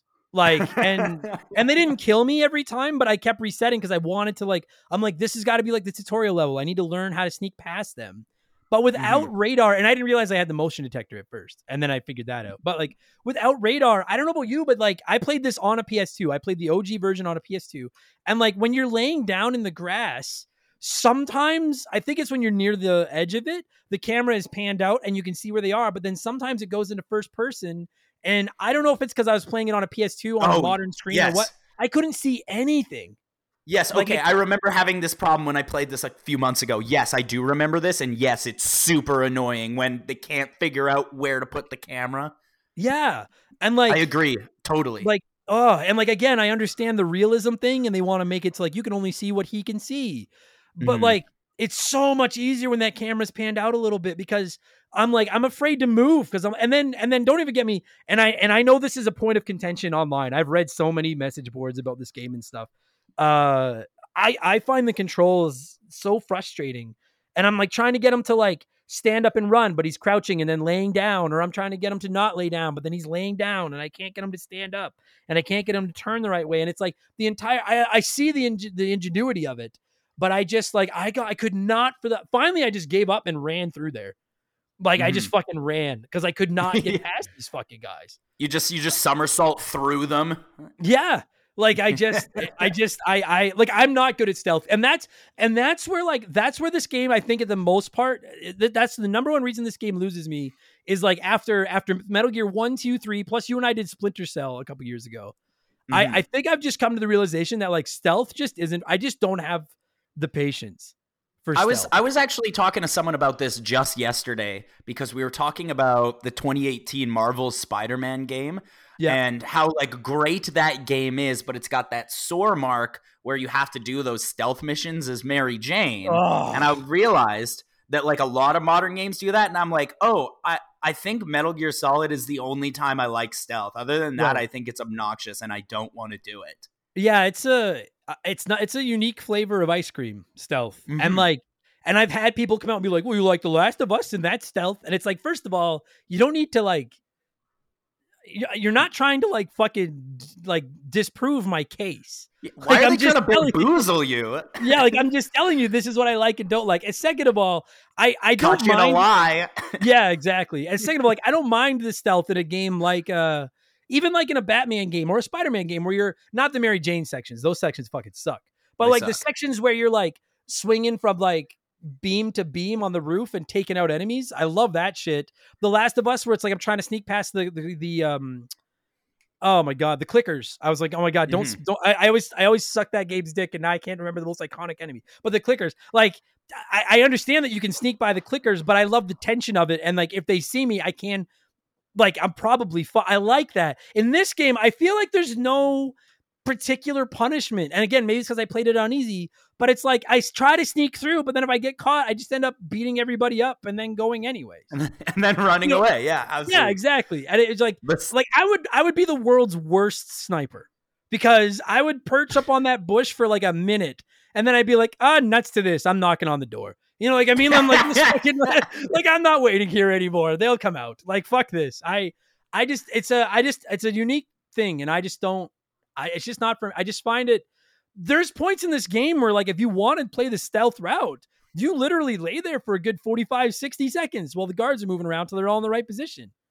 yeah, and I just- it is true. Yeah, You know, and I- and again, if you like that, and see, like you know, everything that you're saying, everything that you're saying, I'm like, yes, these are all really good points to like against this game, and yet my brain is still like, yeah, it's one of the best games ever made. Idiot, And- what are you, what right. are you doing? which is what most people think. And I want to say that, like, I don't think the stealth is a knock against the game. I do think that healing system and the backpack, I think those, I, I think those I look at and I'm like, I don't understand why people like this. The stealth thing, I'm like, mm-hmm. I guess if you're it, like, some people don't like platformers, right? I love platformers.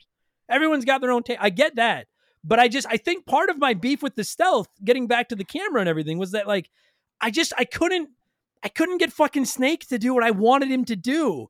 In yeah, you're not the quite fact, sneaking the way that you think you should be able to. Yeah, and then this what i- the sensitive button thing makes Mm, me yeah. crazy. I I guess a lot of people online said that you you adjust. They're like play a couple hours, it'll feel like it, I never adjusted to it. So maybe I'm just Mhm. not good. Do you like that? Um, the last time I played this, I played it on the Xbox One, so I didn't I didn't really notice that it was like super sensitive. But uh, Okay. like I, I don't remember what it was like to play it on the PS2 now because it's been so long. Yeah, like when you go to shoot somebody, like you have to like push the square button, I think it is, but just kind of down to aim it. Oh and yeah, then yeah. and like I just I, I I respect the the ingenuity of it because I think it's a cool concept. But like like the the the like do you have a PS5, Bradley? I do not. I wish I did. I do not. The the fucking the they they have like these awesome triggers that like feed back into you and like you can push the shoulder triggers halfway down and then you really got to give them a little extra kick and it's like it's like you put your finger on the trigger and then that extra oomph is to pull the trigger and there's a notable stop halfway through your push. And I like Yeah. it. Not everybody likes it. I think it's fucking awesome. I feel like that's what they were going for with this, but I just I ne- same as like the close combat thing. Like depending on how hard you push the button, you do different things. I just never, it never clicked for me. No pun intended. it's Like, I ahead of its time. it. Yeah, it, it's. I guess maybe it is because I had people Yeah. telling me like play it on an actual PS2 and you'll get to experience this. I could not get my fucking head around it. Like I was so Because- fucking bad at it. I'll be honest. You asked me if I had a PS5, and my brain immediately was like, "I wish I, w- I did," because I do want to play the Snake Eater remake because I think they're probably going to like really tighten it up for a modern audience like that, Yeah. and make it really accessible and fun. Yeah, people have been asking me, "Well, are you going to play the remake?" And I'm telling you all right now, like, no, I'm done. I'm fucking done. Yeah, you've- but You've just played this game. I, even if you do I'm- play the remake, I'd give it a couple years. oh, buddy, it. I'm fucking. Kojima and I are not on speaking terms anymore. But I play you it would, and I'm like, you would hate Death Stranding. Oh boy. oh yeah, no, never in a million years. No, no fucking way. But like, I'm playing this and I'm like, it, it, like, dude, like Resident Evil 2 remake is is magnificent, mm-hmm. magnificent. Resident Evil 3 remake I haven't played yet. I don't think Resident Evil 3 is very good personally. So I don't know, whatever. Resident Evil 4 remake is a 10. It is it is a masterpiece. I'm I'm a billion percent sure this remake will be awesome for people that love these games. Uh, but I'm interested to see some of the changes they make. Like, do they like the like to me now? Now we're at a position where the the sensitive button pushes would work so much better with modern controllers. Um, yeah, I just never. I, I, yeah, I completely agree. Uh, so I never. I just the controls as a whole. Like, I'll ask you, dude. Like, are you like, can you sneak through this game, or are you like me, where literally every fucking segment of enemies, I try, I get caught, then I just go kamikaze through them. Every I'm, I'm fairly decent. segment. I'm fairly decent at sneaking around in this game, like for the most part. But there are three sections of the game that no matter how many times I play through it, I end up just blasting through with guns. Number one is when you have to sneak into that uh, hospital. Um and like go all the way down to the basement to get something or find oh no you find that guy who monologues for 20 minutes about the Cold War Yeah, the, Um, the the drunk guy. Yeah the the, Yeah. the drunk American guy yeah yeah Yeah, yeah. and then so I always just blast through that, never do sneaking there, and just end up killing every single scientist in the building until you know I can then trigger the cutscene. Because you're if you're in alert status, you can't trigger a cutscene. So like you just Oh. have to sit there and hope they don't find you. And then as soon as one walks in, you're always like, God damn it! And then Yeah, dude. just and then that dude and the fucking caution thing actually takes like 90 seconds or something. It Yeah, it's takes pretty long. Forever. Oh god. Sorry, go ahead. But, Fuck me. Um, so I always blast through that. Um, there's like this big room with like all these like fire escape stairs that's like kind of underneath Grodny, uh, like between like where you start and Grodnygrad or Groznygrad. There's like this big underground room with all these stairs. Always get caught there. And then um, there's like um, a section where you have to find uh, like the guy who looks like Raiden. You have to find that guy and shove him into a locker and take his mask or whatever. Yeah, yeah. Yeah. And that one also, like, I blast through that section every time. Can't can't sneak through. Dude, yeah. They, oh my god. I was so I I I'm not even ashamed to admit how bad I am at this game. Like I have no I have no pride whatsoever.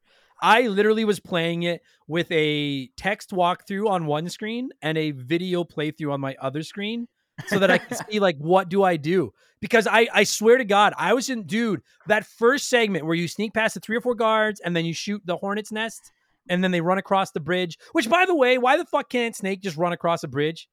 Like every Yeah, time you go close to the know. edge, he falls. Fuck! I'm like, you're supposed to be the world's greatest agent, but you Is are the most over his clumsy feet? sack of shit. Yeah, fuck me. fuck that bridge. Fuck that fucking bridge. But uh, I-, I was there for so long.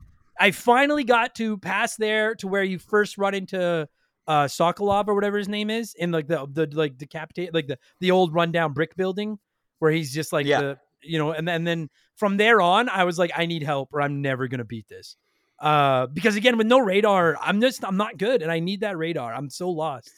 Um I always I always feel that like because the like the intro of this game doesn't happen till like two hours in, the Uh-huh. game kind of does make you feel like you're working it at a really slow pace, and Yeah, that it's it is- gonna be a is. really long game. it is a fucking slow pace. We're gonna get there. It is a fucking. I'm gonna fucking. I have been pretty respectful of this game so far, but when we get to the cutscenes, I'm going fucking. I'm going nuclear because it fucking makes me angry. But Fantastic! Yeah. I, I can't wait because some of it I'll agree with. I'm sure. Oh fuck me. But I had this walkthrough brought up, and uh that part you're talking about where you take down the the the the Raiden guy and you need to like take his clothes. And Eva is just like, uh, yeah, just sneak up on him and knock him out and take his clothes. And she's like, it's fucking easy, dumbass. Like anybody could do this. And then I watched the video of the guy, and all he, like the video playthrough I'm watching, the dude tranquilizes a, a normal guard. And then the Raiden guy comes out and he's like, what the heck? And he walks up to him. And then the player just comes up behind him, knocks him out, drags him into the and then takes his clothes. And I was like, okay, piece of cake. And it was it was like watching that Simpsons where Homer's got the instructions on how to build the outside barbecue pit. And he's like, "Oh, no problem." and then I and then I kept trying it. And I was like, "Why isn't mine going like that?" And finally, I was like, "I don't give a fuck if you're a scientist, if you're a janitor, if you're like, I just got here a few minutes ago. What's going on? I don't know why you're in this building. I will hurt you because like I don't give a fuck anymore." It and it, and it almost added to my frustration to watch somebody very good and just like, do you know what I mean? And I'm like, and I can't. Yeah, do that. totally. Fuck me. Fuck that. And then- guy. And then for some reason, once you do get past that point and you get to the next cutscene, Volgin just grabs your junk at one point. Did, did you notice this? Also, he just grabs your junk for no reason.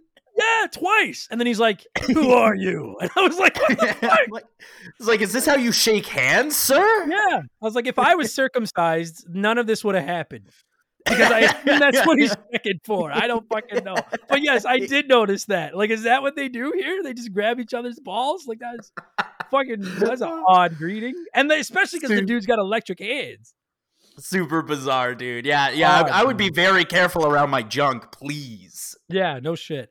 Okay, so Oh. fuck me. We're over 30 minutes in already. I still want to talk about the story. I still want to talk about the cutscenes. I still want to talk about the bosses and then anything else uh, that All right, comes let's. up. So let, Okay, let's, so let's jump let's- into story, but like, let's, let's- do let's- all of it. yeah, let's let's sneak the break in here so that we can just get the ball rolling again.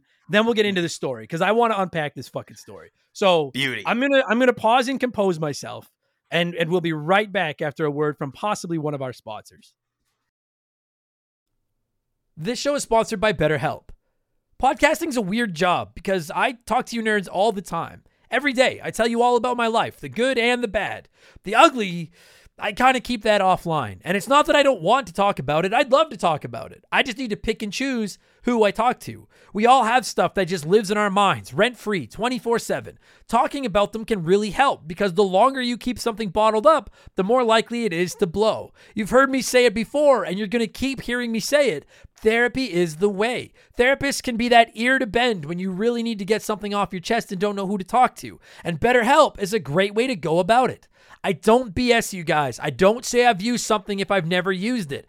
I've personally talked to a BetterHelp therapist about the stuff going on in my personal life, and I genuinely found it helpful. To have someone to talk to that doesn't have any skin in the game, that can just listen and try to help me come up with a roadmap to get through the tough times, it's just invaluable. It has seriously really helped me. I've talked to my therapist through video, and you can do it that way, or you can do it over the phone, or even just over chat. And they give you as many schedule options as possible so you can work a session in around your life. It's licensed therapy, as convenient as it gets. Get it off your chest with BetterHelp. Visit betterhelp.com slash remember the game today to get 10% off your first month. That's betterhelp, H-E-L-P dot com slash remember the game. It's a perfect time to introduce the sponsors right after we talked about the electric guy grabbing everyone's balls. That's fucking Absolutely. The sponsors will be thrilled. yeah, they'll love it. I'm glad none of them actually listen to the show they sponsor. Uh, let- okay, let's let's get into this story now. You, uh, where where are you on this? Where are you on the story? Uh, ooh, it's so hard to say because, like, I think that the story might be the series' strongest. I think this might be the best story in any in any other game, and I think the reason is because it's a contained story that kind of like takes Hideo Kojima's clear, weird fantasies about the Cold War and just like like ties together true facts about the Cold War with the weird Metal Gear universe and like shoehorns in a bunch of Metal Gear characters to the events of the Cold War. And I love that shit. I think that is so unique. I think that is such an interesting way to present your story and to do it from the perspective of Big Boss as a young man proving himself. Absolutely perfect. That's exactly what I want from this game. That's interesting because first of all, I, if I'm not mistaken, the reason Metal Gear Solid 2 and 3 HD collection or whatever was taken down off of like the PSN and everything is because people were saying uh or or Konami was claiming that some of the the footage in it from the war and stuff was like licensed and they didn't have the license anymore or something. Yeah, So- th- yeah, I think that is what it was. There was like photos that they used that they used to have the rights to use that now then they didn't have the right to use Yeah. anymore. Cause like there's a lot of like actual real life like footage in this game that goes with the the made up stuff and things. Um for most of the But, like- game I was go ahead. I, was- I was just gonna say, but like for the most part, I think that like taking all of the history is is so and like jamming Metal Gear Solid into it is so unbelievably convoluted. But it's one of those games. You know what this reminds me of? You know what the ga- the story in this game reminds me of? Is it reminds me? Have you ever seen the movie 2001: A Space Odyssey? No. Okay, Believe it so or not, this I haven't like seen any movies though. I get yelled oh, you got you got to watch that movie. That movie's incredible. But it's this really fucking bizarre movie, and the first time you watch it, you're like, "What the hell was that? What did I just watch?" Then the second time you watch it, you're like, oh, "Okay, I see what this is." And then the third time you watch it, you're like, "That's the best thing I've ever seen." Right. That's how I feel about Metal Gear Solid Three. Yeah, it was interesting It's- because like like while I'm playing it, admittedly like and I think part of the problem was I just I I and we'll get to this later, but like I I don't enjoy the long cutscenes. Like I I don't know if I have like ADD or what. Maybe maybe if I had played this in an era before smartphones, it wouldn't have been as big of issue. But like I constantly found myself checking out and then not being 100% sure what was going on.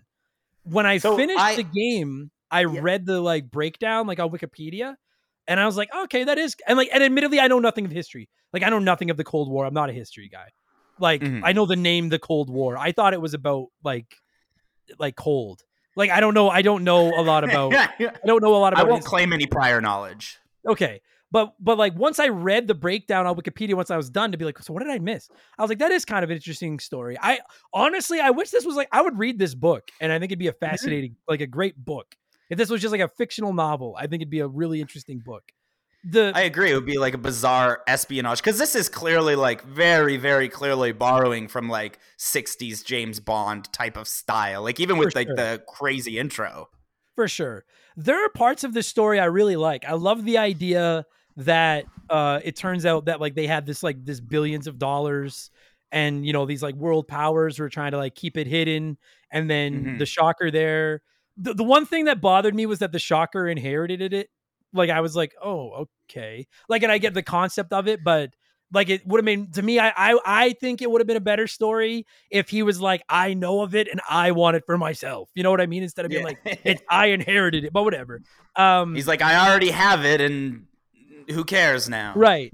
I, like I like up until the very end when they explained what's going on with the boss or and everything like that, I was kind of like the money doesn't seem necessary. I like the idea that they're just trying to build this fucking rocket thingy that like can destroy the world and you need to stop it. Mm-hmm. Like I I liked that. And then at the very end when you find out that like and again we, we're spoiling everything when you find out that like oh Eva was actually like a I think she was working for China. Yeah. Yeah, Chinese and Republic. she, yeah, and she like stole the like information for the money, and that's why she was there. And then like the boss had to sacrifice herself, which I didn't. I didn't like that to be honest with you. But I, I, I, it all kind of made sense at the end. I do. The thing that bothers me about Metal Gear is I, I like some of the cool bosses. Like, oh, this guy controls hornets, and like this guy Mhm. controls electricity. But I feel like they're even going back to Metal Gear Solid One with with um Psycho Mantis, which is still the coolest boss fight ever. Uh, I agree. That's a that's a very good Metal Gear Solid bo- boss fight. it's so it's so awesome. I was telling Shaylee about it last night. She's like, "That's incredible." I was like, "She's like, how'd you ever figure that out?" I was like, "Eventually they tell you because they're Yeah. like, no one, they're all we're, they're a bunch of dumb kids." But So somebody calls you on the radio and is like, "Snake, for the love of God, just put it in the second Yeah. controller, the idiot." controller into port two, uh, which is which, anyway. but like, I find that like I I I this is just me. I don't know how much I like the meshing of these weird superpowered villains with this apparently very realistic tied to the real world story. Like they feel, yeah, I'll, I- I'll agree with that. Yeah. you know what I'm saying? Like Like it does feel a little like comic other. booky sometimes when the game is clearly not going for a comic booky type vibe. Yeah. Like 80% of this game is trying to be as realistic as possible. But then here's a guy that controls lightning and his friend that controls a swarm of hornets. You yeah, know, some of them like, I- feel more like Spider-Man villains than Metal Gear Solid Yeah. villains in this one. and and I and I like both of those things independently. Combined, I just thought they were a little off. The thing I think that bothered me about this story more, other than the, again the cutscenes, which we'll get to, was I don't know if this bothers you, but like Snake is fucking out against the entire world. He's he's he's fucking laying in the bush. They're like, you cannot get caught. If you get caught, we can't save you. You're royally fucked. They're gonna cut your eyes out, and and and Shocker's gonna shake your balls, and and all these horrible things are gonna happen. But then every time I call for a save or anything, she's like, "Hey, have you ever seen Godzilla? It's a good movie." There's a, and I'm like, "Shut the fuck up! Just shut the fuck up and save my game." I'm laying in the bush. There's a snake crawling up my pants. I'm about to I don't really die. have time for this right now. right. Fuck you. Ugh. Shut up. But I'm just being nitpicky now. But when it's all said and done, I do I do actually like this story. And I did not I- see the twist coming at the end with Eva. I'm I do I'm not. thrilled to hear you didn't hear the twist co- coming at the end. I like because that that I think is the best part of the game because I remember feeling that moment of finding out about the triple agent and just like feeling so filled with like shock and surprise and glee at the the way that the game like suddenly turned left on me. Yeah. Um, you know what I think is is just like the reason the story of this game works so well is that I think the characters are are awesome in this game. I think they're really really solid. Yeah, uh, the, yeah, I, yeah, the, the only okay, so yeah, let's all right, so let's kind of get into some of those. It's like the, the only characters I don't particularly like. I hate Ocelot. Mhm. If I You don't like I ever- Ocelot? He's like he's like the best character in here. What are you talking no, about? no. If I ever have to, I like his. No, listen, listen. I like his character. I like that he has like that respect the thing with Snake. But if I have to watch that little turd spin a gun for three more seconds, I will need a gun. Like it fucking makes me insane. Like it was. I swear to God, 15 minutes of this game is just this kid spinning guns on his fingers. Ooh, fucking ooh, here's a fun- crazy. Here's a fun question from like for like all the Metal Gear Solid fans. At the end, when you um when right after boss is dead and you're in that plane and Yeah. Ocelot hits the gun, did he did did did you win or did he win? Oh, I I won. I didn't know there was an option. There is an option. Yeah, sometimes he wins, uh, but it's always a blank, so it doesn't Oh, matter. okay. But Okay. yeah, but sometimes he wins. No, I like I liked his character. I liked the way that like it just I just felt like again, maybe more than any character in the game, I felt like his scenes went on fucking forever. And I was like, stop spinning the guns. Like just say something while you're spinning them. More so me. than Volgin. Volgin goes on so many monologues in this game. yeah, but I like Volgin. I like yeah, him. that is true. He's, I think he's a badass villain. I think he's a really solid villain. I think he's an awesome villain. And I and again, just to quickly wrap it up, I do like the way Ocelot, as the game goes on, you see that mutual respect and the way neither one will kill the other one without it being fair, and the way Mhm. that like kind of helps you fight uh Volgin Shocker there, like when you're. I fuck. I hate that boss fight, but like I, I, I, like I like parts of him. I just, I, ju- it was just the spinning guns. Fucking drove me up the wall. Uh, I, I yeah. liked I liked like the boss fight that was right after Volgin where he's like in the tank. I love that one. I I actually that was the one boss fight in the game that didn't give me very much trouble. So I Yeah, actually liked that one too. Yeah, I think Yeah, that's that why I liked it because I was I could beat that one. But yeah, Okay, like so- when you're in the you're in the sidecar and Eva's driving the motorcycle and you're just shooting everything and you have infinite ammo and it finally just I finally like I finally know how to do this. Like this finally I don't need to sneak around. I don't have to worry about ammo. I'm just hitting the button. This makes sense. I get this. I think that's why I I, also like that I. I also want to ask you about one other thing because like because it's probably my favorite moment in this entire game, but it's you either love it or hate it. What do you think about Long Ladder? Oh, buddy. I was gonna fucking okay. I, I want to get back to some of these characters, but I I had that down in my notes. Everyone was telling me don't quit playing until you get to the ladder part. They're like, if you're gonna Long rage ladder. quit, don't quit before the ladder. And I'm thinking to myself, like, oh fuck me, what is this? Like I'm climbing up like a tower and I'm gonna have to fight people while I'm climbing up it or something. And then I finally get to this point where Snake starts climbing this ladder, and I'm and I'm like, this must be it. Like this must be the part everyone's been warning me about. I spent two minutes with my ass just squeezed together, waiting for something to come out and kill me, and then I was gonna have to fucking do it all over again. You just climb this ladder for two minutes, and listen to that stupid song, and then that's it. It's the stairs from the Shinra building in Final Fantasy VII, but way more boring. Okay, sorry everybody. We had some uh, technical. I swear to God, I didn't like rage quit the. You know, like I, I almost rage quit the podcast. We are talking about that fucking ladder. Why do you? Why? Like you said, you like you set the mood. You turn the light. Why? Like what? Am I missing? There's is there like a subliminal message in that scene or something that I don't get? No, I think it's just like kind of like this like very beautiful moment. You know, I, I think, think, it's a fucking troll kind... job. That's yeah. what I fucking think. I anyway. I'm sorry. Go ahead. Fuck. Fuck that ladder. Fuck. Fuck. Real quick, are you are you seeing um are you getting uh, sorry, I hate to do this, but are you getting uh levels for me? Uh yeah, you're fine. Okay, cool. Sorry. I didn't mean to disrupt just no, I wasn't okay. getting levels. I just want to make sure that it is recording me. No, um, yeah, no, you're fine. It's spiking. We're good. I think that just the the ladder is just like this unbelievably beautiful moment where like you kind of get like you as a player get a moment alone with this protagonist and a moment alone with this protagonist's thoughts. And I think like as you go up there, like everything that's happened in the game is just flowing through your brain and then the indicative music comes in and now all of a sudden you're really thinking about everything that's happened in the game and everything that's going to happen. I think it is such a wonderful moment. I'm sure it's a loading screen if i'm being honest. I'm sure that's what it's there for. Has but I because because like I think that's the ladder that goes directly into Groznygrad, right? Which is a huge part of the game. Yeah, and so like yeah. It, that must be why it's there. Like it has to load like that. I like the only reason I'm not madder about it is because the way everybody was hyping it up, I seriously thought it was like some kind of part where like eh, somebody was going to shoot at me while I'm climbing up a tower and I need to die over and over. Like it was a really hard part or something.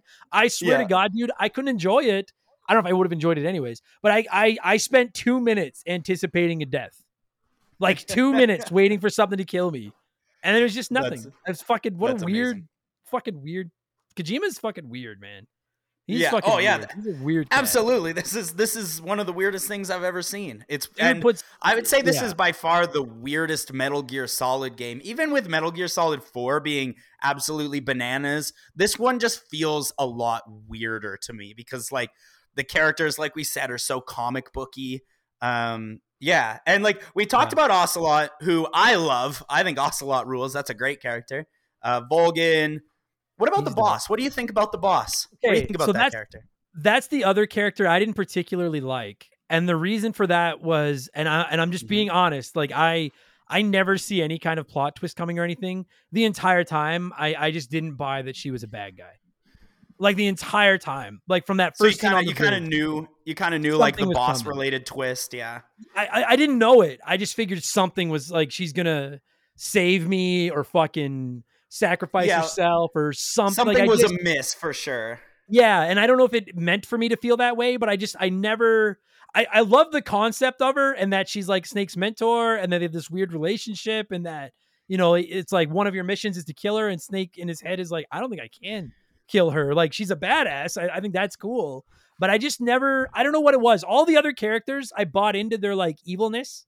I just never really got, I could never get into her as, as I just, I don't know. What about you? I, she just never clicked for me. I didn't get it. So for me, I thought that the boss was a very interesting character. I do agree that it was clear that like her relationship with Naked Snake was gonna like kind of like suck a wrench into her being a super bad guy.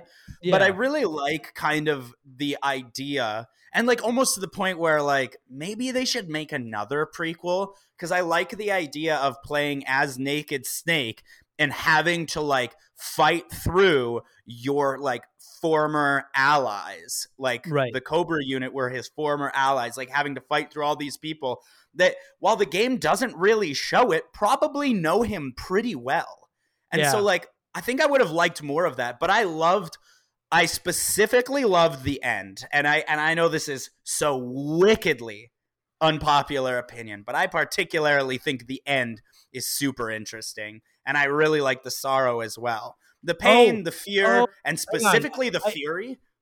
I thought you meant the end of the game where you oh, fight oh, no, boss. you mean no, and I'm like, and I'm like end. I didn't think that boss fight was very good, but okay. But no, you meant the eh, you meant the character, the end. Yes, yes. I get it. Okay, I got yeah, it. Yeah, I, I like. Yeah, let's talk about him. Let's talk about that old fart. Fucking sure. He okay. easily the coolest. I'll give that the coolest of the like. He's the he's the psycho mantis of this game. Like Totally. he's the one everybody remembers, no question. Uh, if you don't, if you've never played it, this dude's like a hundred some year old sniper. They're like he's the father of sniping. He's like the best sniper ever. Blah blah blah blah blah. He's got a pet parrot, which I love because I love animals. That's all well and good, cool, dude. That fight, I I told you off off air, I could not beat that man, and I was It's getting pretty- so angry. And then I went on wild boss fight. It is a fucking insane boss fight. And I I want to know how you beat him because I'll tell you all right now how I beat him. Straight up, I was ready to rage quit. I was ready to be like, I'm done. I was on that guy for days, and that fight can go for hours. And then Totally. I finally lose, and then I have to do it all over again. And I was like, this isn't happening. This is it. Then I found a cheat. probably- Let- I just I found a let me just I got I had I I I'm so happy this exists. Apparently, if you so like I guess some people so the the internal game like one of the ways you could heal in this game is just not play. And then the the clock within your PS2 tells it the game how much time has passed and you will heal, which I think is uh, clever albeit a little bit gimmicky, but I think it's clever. That's kind of neat. This fucking guy, if you wait a week with the game's clock, you will beat him because he'll die of old age. And people were like, if you can't beat him, save right at the beginning of the boss fight, go into your PlayStation 2, set the clock a week ahead, come back, he's dead. That was what that was the only I was never getting past him without that. Uh so I'd be pissed though if I went away on like holidays for a week, came back, and then found out that's what happened. Although I guess you yeah, like if you you were like excited to fight the boss, you're like, I'm back. I'm gonna get him this time. I got it. Then you turn it on, and it's like you you don't even have to. Yeah. Although I guess you could then you could just take your clock and set it backward, I suppose. But anyway, Yeah, I, I Uh, suppose if you're really adamant about fighting the boss. yeah, Uh, I, I think he's an awesome character, but I had no fucking chance. Where are you on this guy? So I have played through this game probably like a good 10 or 11 times. And every time I've ever fought this boss fight, it's been like pretty different from every other time. It's really weird. So the first time I ever fought it, I was a kid. I was frustrated, couldn't figure it out. So I saved and turned off my PS2, came back a week later. Bam, it was done. Didn't have to do nothing. So I just moved on, never thought about it. Next time I played through, I figured out that you have to like shoot his parrot because his parrot will tell him your location. So if you get too close to him, then his parrot will tell him. And so if you shoot the parrot, then he's a lot easier to sneak up on. Uh, as well, then uh, eventually, like f- three, four, five, six playthroughs later, I realized that if you use like your infrared item, you can track his footprints and just follow and find him. And so, like, Yeah, that, I've had what I was times trying. Yeah. Yeah. I've, Sorry. I've had times where this boss fight has taken me four minutes. I've had times where this boss fight has taken me three hours. It's not consistent. It's wild. And that's kind of why I like it. And like, fuck it. If you don't want to do it, don't do it. You know? Yeah, knowing that as long as like, dude, that that cheese, and I rarely cheese games like that, but I had no, I was Mm-hmm. never beating this. That cheese saved this game for me because otherwise I was done. But I, that said, because the cheese is in there, I'm good with this fight. I think this fight is very, uh, he's such a cool character, and the Mm-hmm. the endless different strategies you could take on to beat him. It's it's a pretty it's a pretty inventive fight. It's just man, is there anything more frustrating than spending like an hour on a fight, then dying and having to go all the way back and stuff? Like, fuck, Yeah. fuck, fuck him. Uh, but And, and, like- apparently, apparently, you can kill him like at the warehouse or something, and not even have to fight him. I didn't do oh that. yeah, yeah. I've, I. I've I've read that. I've never done it before, but yeah, there's like a place you can sit where you can snipe him while he's in his wheelchair while he's sleeping, and you then you just don't do the fight. He's just That's dead. crazy. Like that's fucking. Never crazy. done it, but but I've heard But- of it. the last thing I had to say on the end, you know what bugs me is when Snake is talking to I don't remember who, if it's Eva or somebody, but someone's like telling him all about the end, like as the fight is starting. And they're like, Mhm. he's like the greatest sniper ever. And they're like, he almost has like powers where he can blend into the ground and everything. And Snake's like, so he's like a he's got superpowers. And I'm like, you've already fought a dude that controls lightning and a dude that throws bees at you. Are you really and then I can't remember if you'd already fought the fear at that point or not. I think you did. I think I think the fear is before. Yeah, I'm pretty yeah. sure. So I'm like, are you really shocked at this point that this dude can mend it to the ground? Like you fought some pretty crazy like that just for a second I was like why is he surprised by this? It's like this dude controls lightning and this dude controls bees. This dude is a half spider, but this old man has a costume that changes colors and that's the one that Yeah. you're impressed by. A weirdo, but yo, he's Yeah. cool. He's a he's a cool boss. Um But between between the end and Volgin and the Shagohod fight, I think those are like the really really solid fights. Uh, there's a couple of fights in this game that I think suck, and I don't think I, I think they suck terribly. I think the pain, the one where you're like in that hole and you have to stand on the little islands, that one sucks. I do not think that one is Yeah. fun at all. me neither. And then I, I hate there's another one. There's another one that I hate where you're like fighting the astronaut and you're in that like insanely dark room that's so Yes. dark and hard to get around. I I I, thought he I honestly thought like I guess the comic book fan in me thought that like I thought he was maybe like when I first came across him I'm like this guy's awesome. This dude like has flamethrowers and a space pack and he's like Mysterio with fire and but then yeah, you can't see anything and maybe it's intentional but that fight Mhm. annoyed me. And then I honestly yeah, I I just the um I don't I don't quite understand the sorrow. Like I don't Yeah, quite so- get what that was other than So like he banged the sorrow the sorrow like was like the boss's love interest who she had to kill for country or something. Um, but that boss fight is the worst part of the entire game where you have to walk through the river. In my opinion, Yeah. that's the worst part of the whole game. Super Yeah, boring and sometimes and you can die in there. You can die in the river and it's so long and if you die, you start again. But I mean, I agree with everything you're saying, but I've already felt that way about the cutscenes, about some of the other boss fights, about some of the stealth parts, and about the ladder.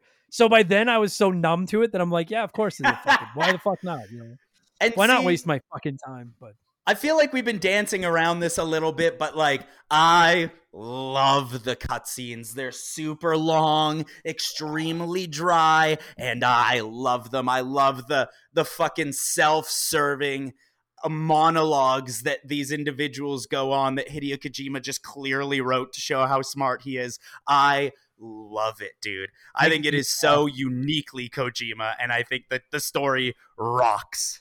It's truthfully the thing about the game I hate the most. It's it's I- like I like a cutscene. Okay, like I play the last the Last of Us, one of my absolute favorite video games ever. Tons of cutscenes. Okay, I like a good cutscene. I like a good story.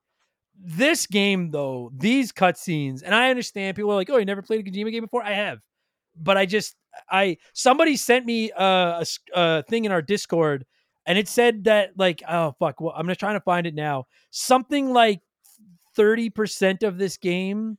Here it is, Metal Gear Solid no, this isn't it. Uh, sorry, just a second. There it is.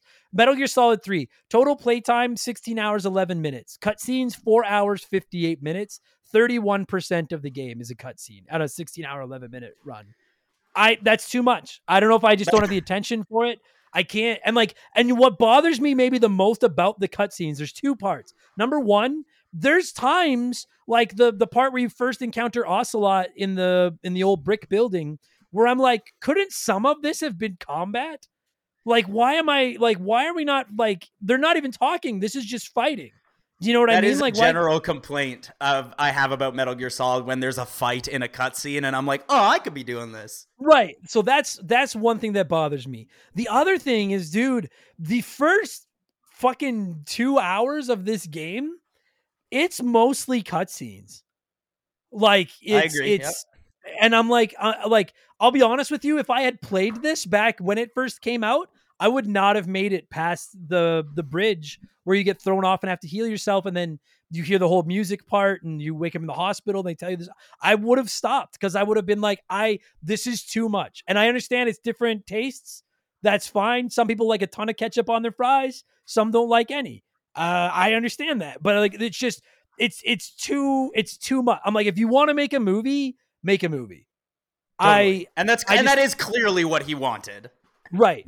And I, yeah, like it's, uh, and everyone kept telling me, dude, once you get past the, the, the, the, the first couple hours and then you hear the actual like song. And then I guess for, you know, the game kind of starts after that title screen and everything. Uh, they're like then the cutscenes pull back, and they and they do. There are still a lot. Some of them I don't mind too much. I think most of the cutscenes with Eva are fairly good. I do think that she's picked the wrong time to try to hit on Snake. Uh, we're both about to die. Let's let's deal with this later. But that's fine. Yeah, I, I actually really like I like that relationship too. I think that like the dynamic between the two feels like really real, even though like technically it's not, but like it feels yeah. really authentic. Me too. Uh, I think the scene where uh, Shocker is is torturing Snake in the where he's chained up to the roof and he's got the the uh, the the bag the on bag his over his head. Yeah. Uh, I think that was the coolest part of the game. It almost got intent like when they're like, he's like cut out his eyes, prove that you're not working with him anymore. I think some of the cutscenes are fucking really well done. It's just some of them are, dude. That first two hours is ridiculous, and that's where it's like it sours me on the rest. Yeah, yeah, it's just too much. But some of the scenes, like it does tell a great story. Like I love the chemistry between Snake and Eva. Um, I like the scenes where you're dealing with Vulgar. Uh, I'm gonna keep calling him Shocker now because I just love that. I love the end where you're in the plane and then they go to the Alaskan cabin and then they they fucking hook up and then she leaves and then Snake goes and gets his medal and finds out the truth about Boss and everything like that. I I just I just I feel like these cutscenes. If there really is almost five hours of cutscenes in this game, I feel like it could have been three. And if, if that had been the case, I probably would have been okay with it. You know what yeah. I mean? I, I, I think I think I see where you're coming from. I do definitely think a lot of the cutscenes could be trimmed down a bit. Um, you know what is a relationship between characters I love is I love the plot line of Eva like undercover as Volgin's like girlfriend. I like yeah. I love as uh, Natalia, and then like she's supposedly Sokolov's wife, and then Sokolov's like I don't know who this woman is at all. yeah, and then Ocelot sniffs out the gasoline on her, and that's how he yeah. figures out that she's the she's the traitor the whole time. Uh, I kind of I, I, I, like a great character actually. She's awesome. I I kind of like the trio of like Snake, Ocelot, and Eva. Like I think there's like a good there's like uh, good chemistry between all three. Yeah, and then oh, and then like the whole game, I was disappointed that Adam didn't show up because I was like, oh, there's a character named Adam, and then Adam doesn't show up, and Adam's not around, and Adam's gone, and then at the end, we find out who Adam was, and I'm like, Adam's been here the whole time. he's he's That's been with great. you the whole time. he's, he's right here, Elliot, right in there. No, I uh if you never played it, I'm not gonna spoil it for you. You you can look it up. I don't care. But uh yeah, no, it's I don't know, dude. And, and like, listen, people keep messaging me and being like, "That's Kojima. That's what Kojima does." And I'm like, "That's why I don't like these. That's one of the reasons I don't like these games." And like, as we kind of start to bring this together, I don't think I've been too hard on this game. I don't think I've been an asshole. I don't think I've just shit on a game everybody loves. I just it's a combination of like I don't particularly like the controls. I don't really like stealth games, and I just think there's too much jibba jabba, too much a, cutscene for my taste. I, I, I know this. I do agree that does. like it, it, there's like this thing that in Metal Gear Solid games, and it's really bad in this game, where you go to like four different people and they all explain roughly the same thing to you, but like in yeah. v- vaguely different words with a little bit added.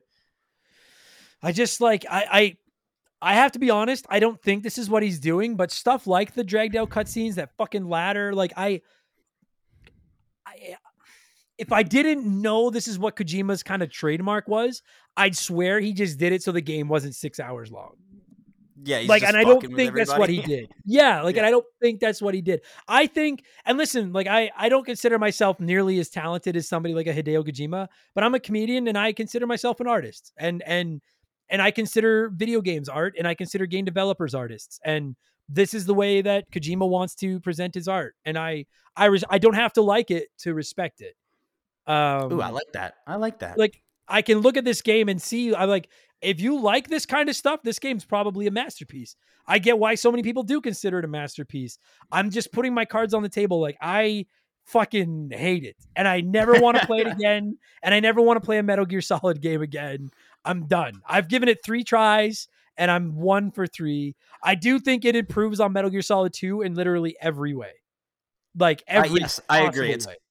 It is it is a much better game than Metal Gear Solid 2, 100%. That being said, I also think Metal Gear Solid 2 is a cold stone banger or a stone cold banger. Fucking goddamn game. I'll never forgive. I will never forgive Metal Gear Solid 2. Never. Um What's your beef on Raiden? This, fuck him. before we score this thing and I and I and I move on from this chapter of my life, you love this game more than me. I've pooped on everything I want to Mhm. poop on. Is there anything we missed? Is there any other things you want to praise? Or we just talk about your- Uh, can we just say can can we just say that um I know that you probably didn't like the length of it, but can we just say that it's one of the best endings in video game history? Can we agree on that? I did I did like the ending. And, and I It's- and admittedly like the ending baited and switched me because I thought the ending was just gonna be that like, oh, you fight the boss and then the boss and you make up and then she's like, kill me, and then you run away with Eva. And I was like, that's okay, that's the ending. Fucking whatever. But then Kinda for lame. Eva, yeah, but then for Eva to fuck you over and then for you to find the only thing I don't like about the ending is I don't like the concept that everybody, including Boss, knew that she had to die. Just I'm like, could she not just have like ran off and changed her identity and lived in secret somewhere?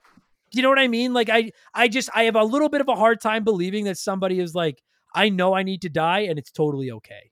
And I understand that Real maybe que- some people that are loyal to their country, that's how they I guess, you know, like I just and I'm not even saying it's a bad thing per se, but that was the only part of the ending that I was semi lost on, but I for the most part I agree. It was a very good ending. I did not see Did the you- twist coming at all. Did you cry at the ending? No, but I don't cry at anything. I'm an old man. Oh, I, I bawled like a baby, but I cried Really? at everything. So what? Oh. Oh yeah, I yeah, was, no, dude. I was I was broken last time I played this game. I get asked that a lot. People are like, "Yo, what games have made you cry?" I don't think a video game has ever made me cry. I I'm trying to think. Like, I think the only thing that would make me cry in a video game would be, oh, there's a part in The Last of Us Part Two that gets Did it pretty. get? It gets me close, and then I can't think of a game where like a loyal animal dies. But if, Mm. if I ever play a game where like a loyal dog that follows you the whole time dies, I'll be done. But no, I didn't. But I think I think part of it was because I hated the I hated the game so much that by the end I was like, you should all die. Every single one of you should fucking die. I think that's what it was. But I Like, I, I, don't do want to agree. see any of these characters again ever. Yeah, exactly. Yeah, I, but but I, I I did think it was a good ending. I will give you that. I thought it was a good ending. I agree. Uh, oh, such such a such a banger. I absolutely is- adore this game. Yeah. Difference is you're like, I fucking love this whole game, and then it ended with a cherry on top. Whereas I felt like the entire game was Andy Dufresne in the pipe. And then the very end, I was out of the pipe. And I'm like, there we go. That was so there's we're coming in two different directions, but at the end, we're both on a beach with Red uh fixing up a boat. So that's what Yeah. matters. Spoilers, I guess, for Shawshank. Uh, is there anyone that hasn't seen that movie? Anyway, I, even I've seen Shawshank. Anyways, um, all right, we got to score this thing. Now I let my guests uh pick the scale, uh, but when someone you know sponsors the episode, I like them to pick it. And Darth Skywalter said there are 261 minutes of cutscenes, so he wants to score it out of 261. That stat infuriates me more than I could ever possibly say. But that's what we're scoring it out of. Bradley, out of 261 minutes of cutscenes, how many minutes of cutscenes are you giving Metal Gear Solid 3 Snake Eater? Okay, so look, before I give this my rating, I, I- feel that I need to defend myself a little bit. Do I acknowledge that there are things about this game that don't work really well? Totally. Absolutely. Do I find them charming and part of the experience? 100%. I'm giving this 250 out of 261 minutes of cutscenes. It's a good score. It's a good score. I It's a good game. I have no idea what to do. I Help me. From a critical perspective, if I'm just sitting back looking at it, like I said, it's not this is not a bad I don't like it, but it's not a bad game. Mhm. So from a critical perspective, I'm probably going to give it around the 240, 245 marks. Like I'm like, this is a well-made, well-polished, very ingenious, ingenious video game. Yeah, From a but yeah, personal, that's from a that's like- personal I- point. I tried to ahead. play. Oh, oh, sorry. Go ahead. Sorry, no, I'll no, let you no. I want to. no by by all means. I'm going to think about. I was uh. I tried to play Fortnite recently for the first time ever because Hey. like everybody's super into Fortnite and I tried it and I was like I acknowledge how great this is. It's not for me though. It's Yeah, not made for exactly. me. Exactly. So again, critically, probably around the two four. It's like a nine out of ten. It's a good game. I get it. I get why it gets nines out of tens, tens out of tens. I Mm. get it. From a personal fucking perspective, if I wasn't so worried about the internet quitting on us again, I would drag this out for ten minutes, like one of its fucking cutscenes. Um, you know what? I don't even give a fuck. Send your hate mail. I don't care. I give it like a hundred out of two hundred and sixty-one. I hate it. I hate it. I give it like a three out of Oh. ten. I don't give a fuck. I don't fuck. It's Metal Gear Solid 3 out of 10. I hate this fucking game. I never want to fucking play it again. I hate it. I hate everything about it. I hate Snake. I hate Metal Gear Solid. I hate Hideo Kojima. I'm never playing one of these games ever fucking again. And for all you fucking people that keep banding me and pounding me and pounding me to review Kingdom Hearts, this is why you're not getting a Kingdom Hearts review because I'm not have to deal with shit for this episode for the next two years, and I'm not doing it again with Kingdom Hearts. So Kingdom Hearts and Metal Gear Solid 3 and Gran Turismo are franchises I'm never gonna fucking play again, and they're locked in lockers and buried under the sea, and I'm never touching them. I'm done. I hate it. I hate it like Elaine with the English patient. I hate this fucking game, and you're all a little bit more soured in my eyes than you were an hour ago for pushing this game on me for as long as you have. Kingdom Hearts sucks. Thank you. Fuck yeah. I actually never played it. But I I. I don't I don't care about Disney. I don't want to play it. And people keep telling me to. I'm not going to.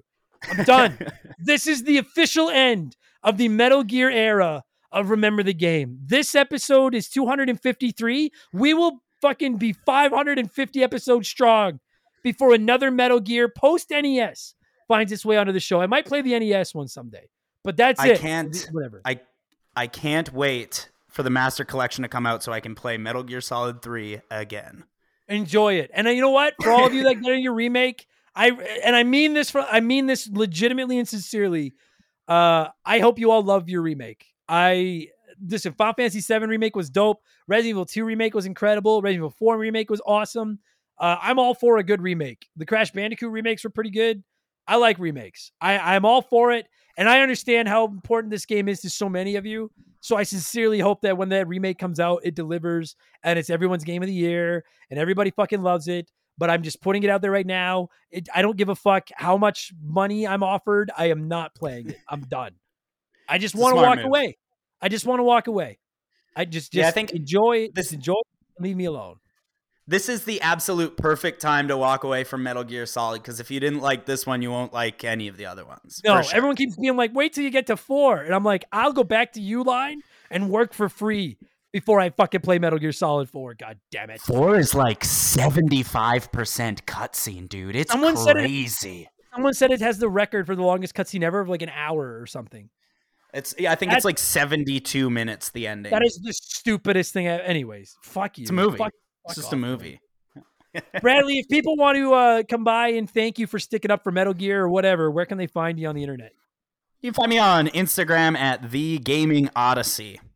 That is the best place to find me. You can also see what I'm playing, what I'm messing around with on there. I like it. What are you playing? Uh, right now, uh, right now I've been playing OG Animal Crossing, which is super fun. And uh, I on the side of that because you can only play that for 40 minutes a day, and then there's nothing to do. Um, then I'm playing uh, Earthbound Beginnings on Switch, which I'm loving. I I'm really surprised how good this game is. Really? I didn't. Yeah, loving. Yeah, I reviewed that one a few months ago. I didn't. I, I love Earthbound and I love Mother Three. I love the. I love what Earthbound Beginnings was trying to do, but I just found it to be Mhm. too much of a grind for my tastes. But A lot of grinding. I've been grinding a respect for that ton. to- yeah, it's a grind. But if you want to Yeah, just grind, then it's fucking grind away. So, That's absolutely perfect. uh, buddy, thanks for doing this. And uh, I listen. I and I like you're you're a fucking grown man. I I think you're a mature individual. But I know the internet, there's a lot of people in the interwebs that get very angry when someone doesn't like something they love. I know I'm going to hear about this. Uh, I hope I didn't offend you with any of my criticisms of your beloved no. long ladder climbing snake eater. I'm telling you, all your criticisms are valid. I just choose to ignore them. Thank and all your praises are great, but I choose not to acknowledge them. There's where we are. That's how it's done. You know what that's called? Internet. That's called agreeing to disagree. And it should fucking teach it in school, and a bunch of you need to fucking learn it. Fuck. Yeah. Bradley, thanks for doing this, buddy. Hey, no problem, man. Anytime.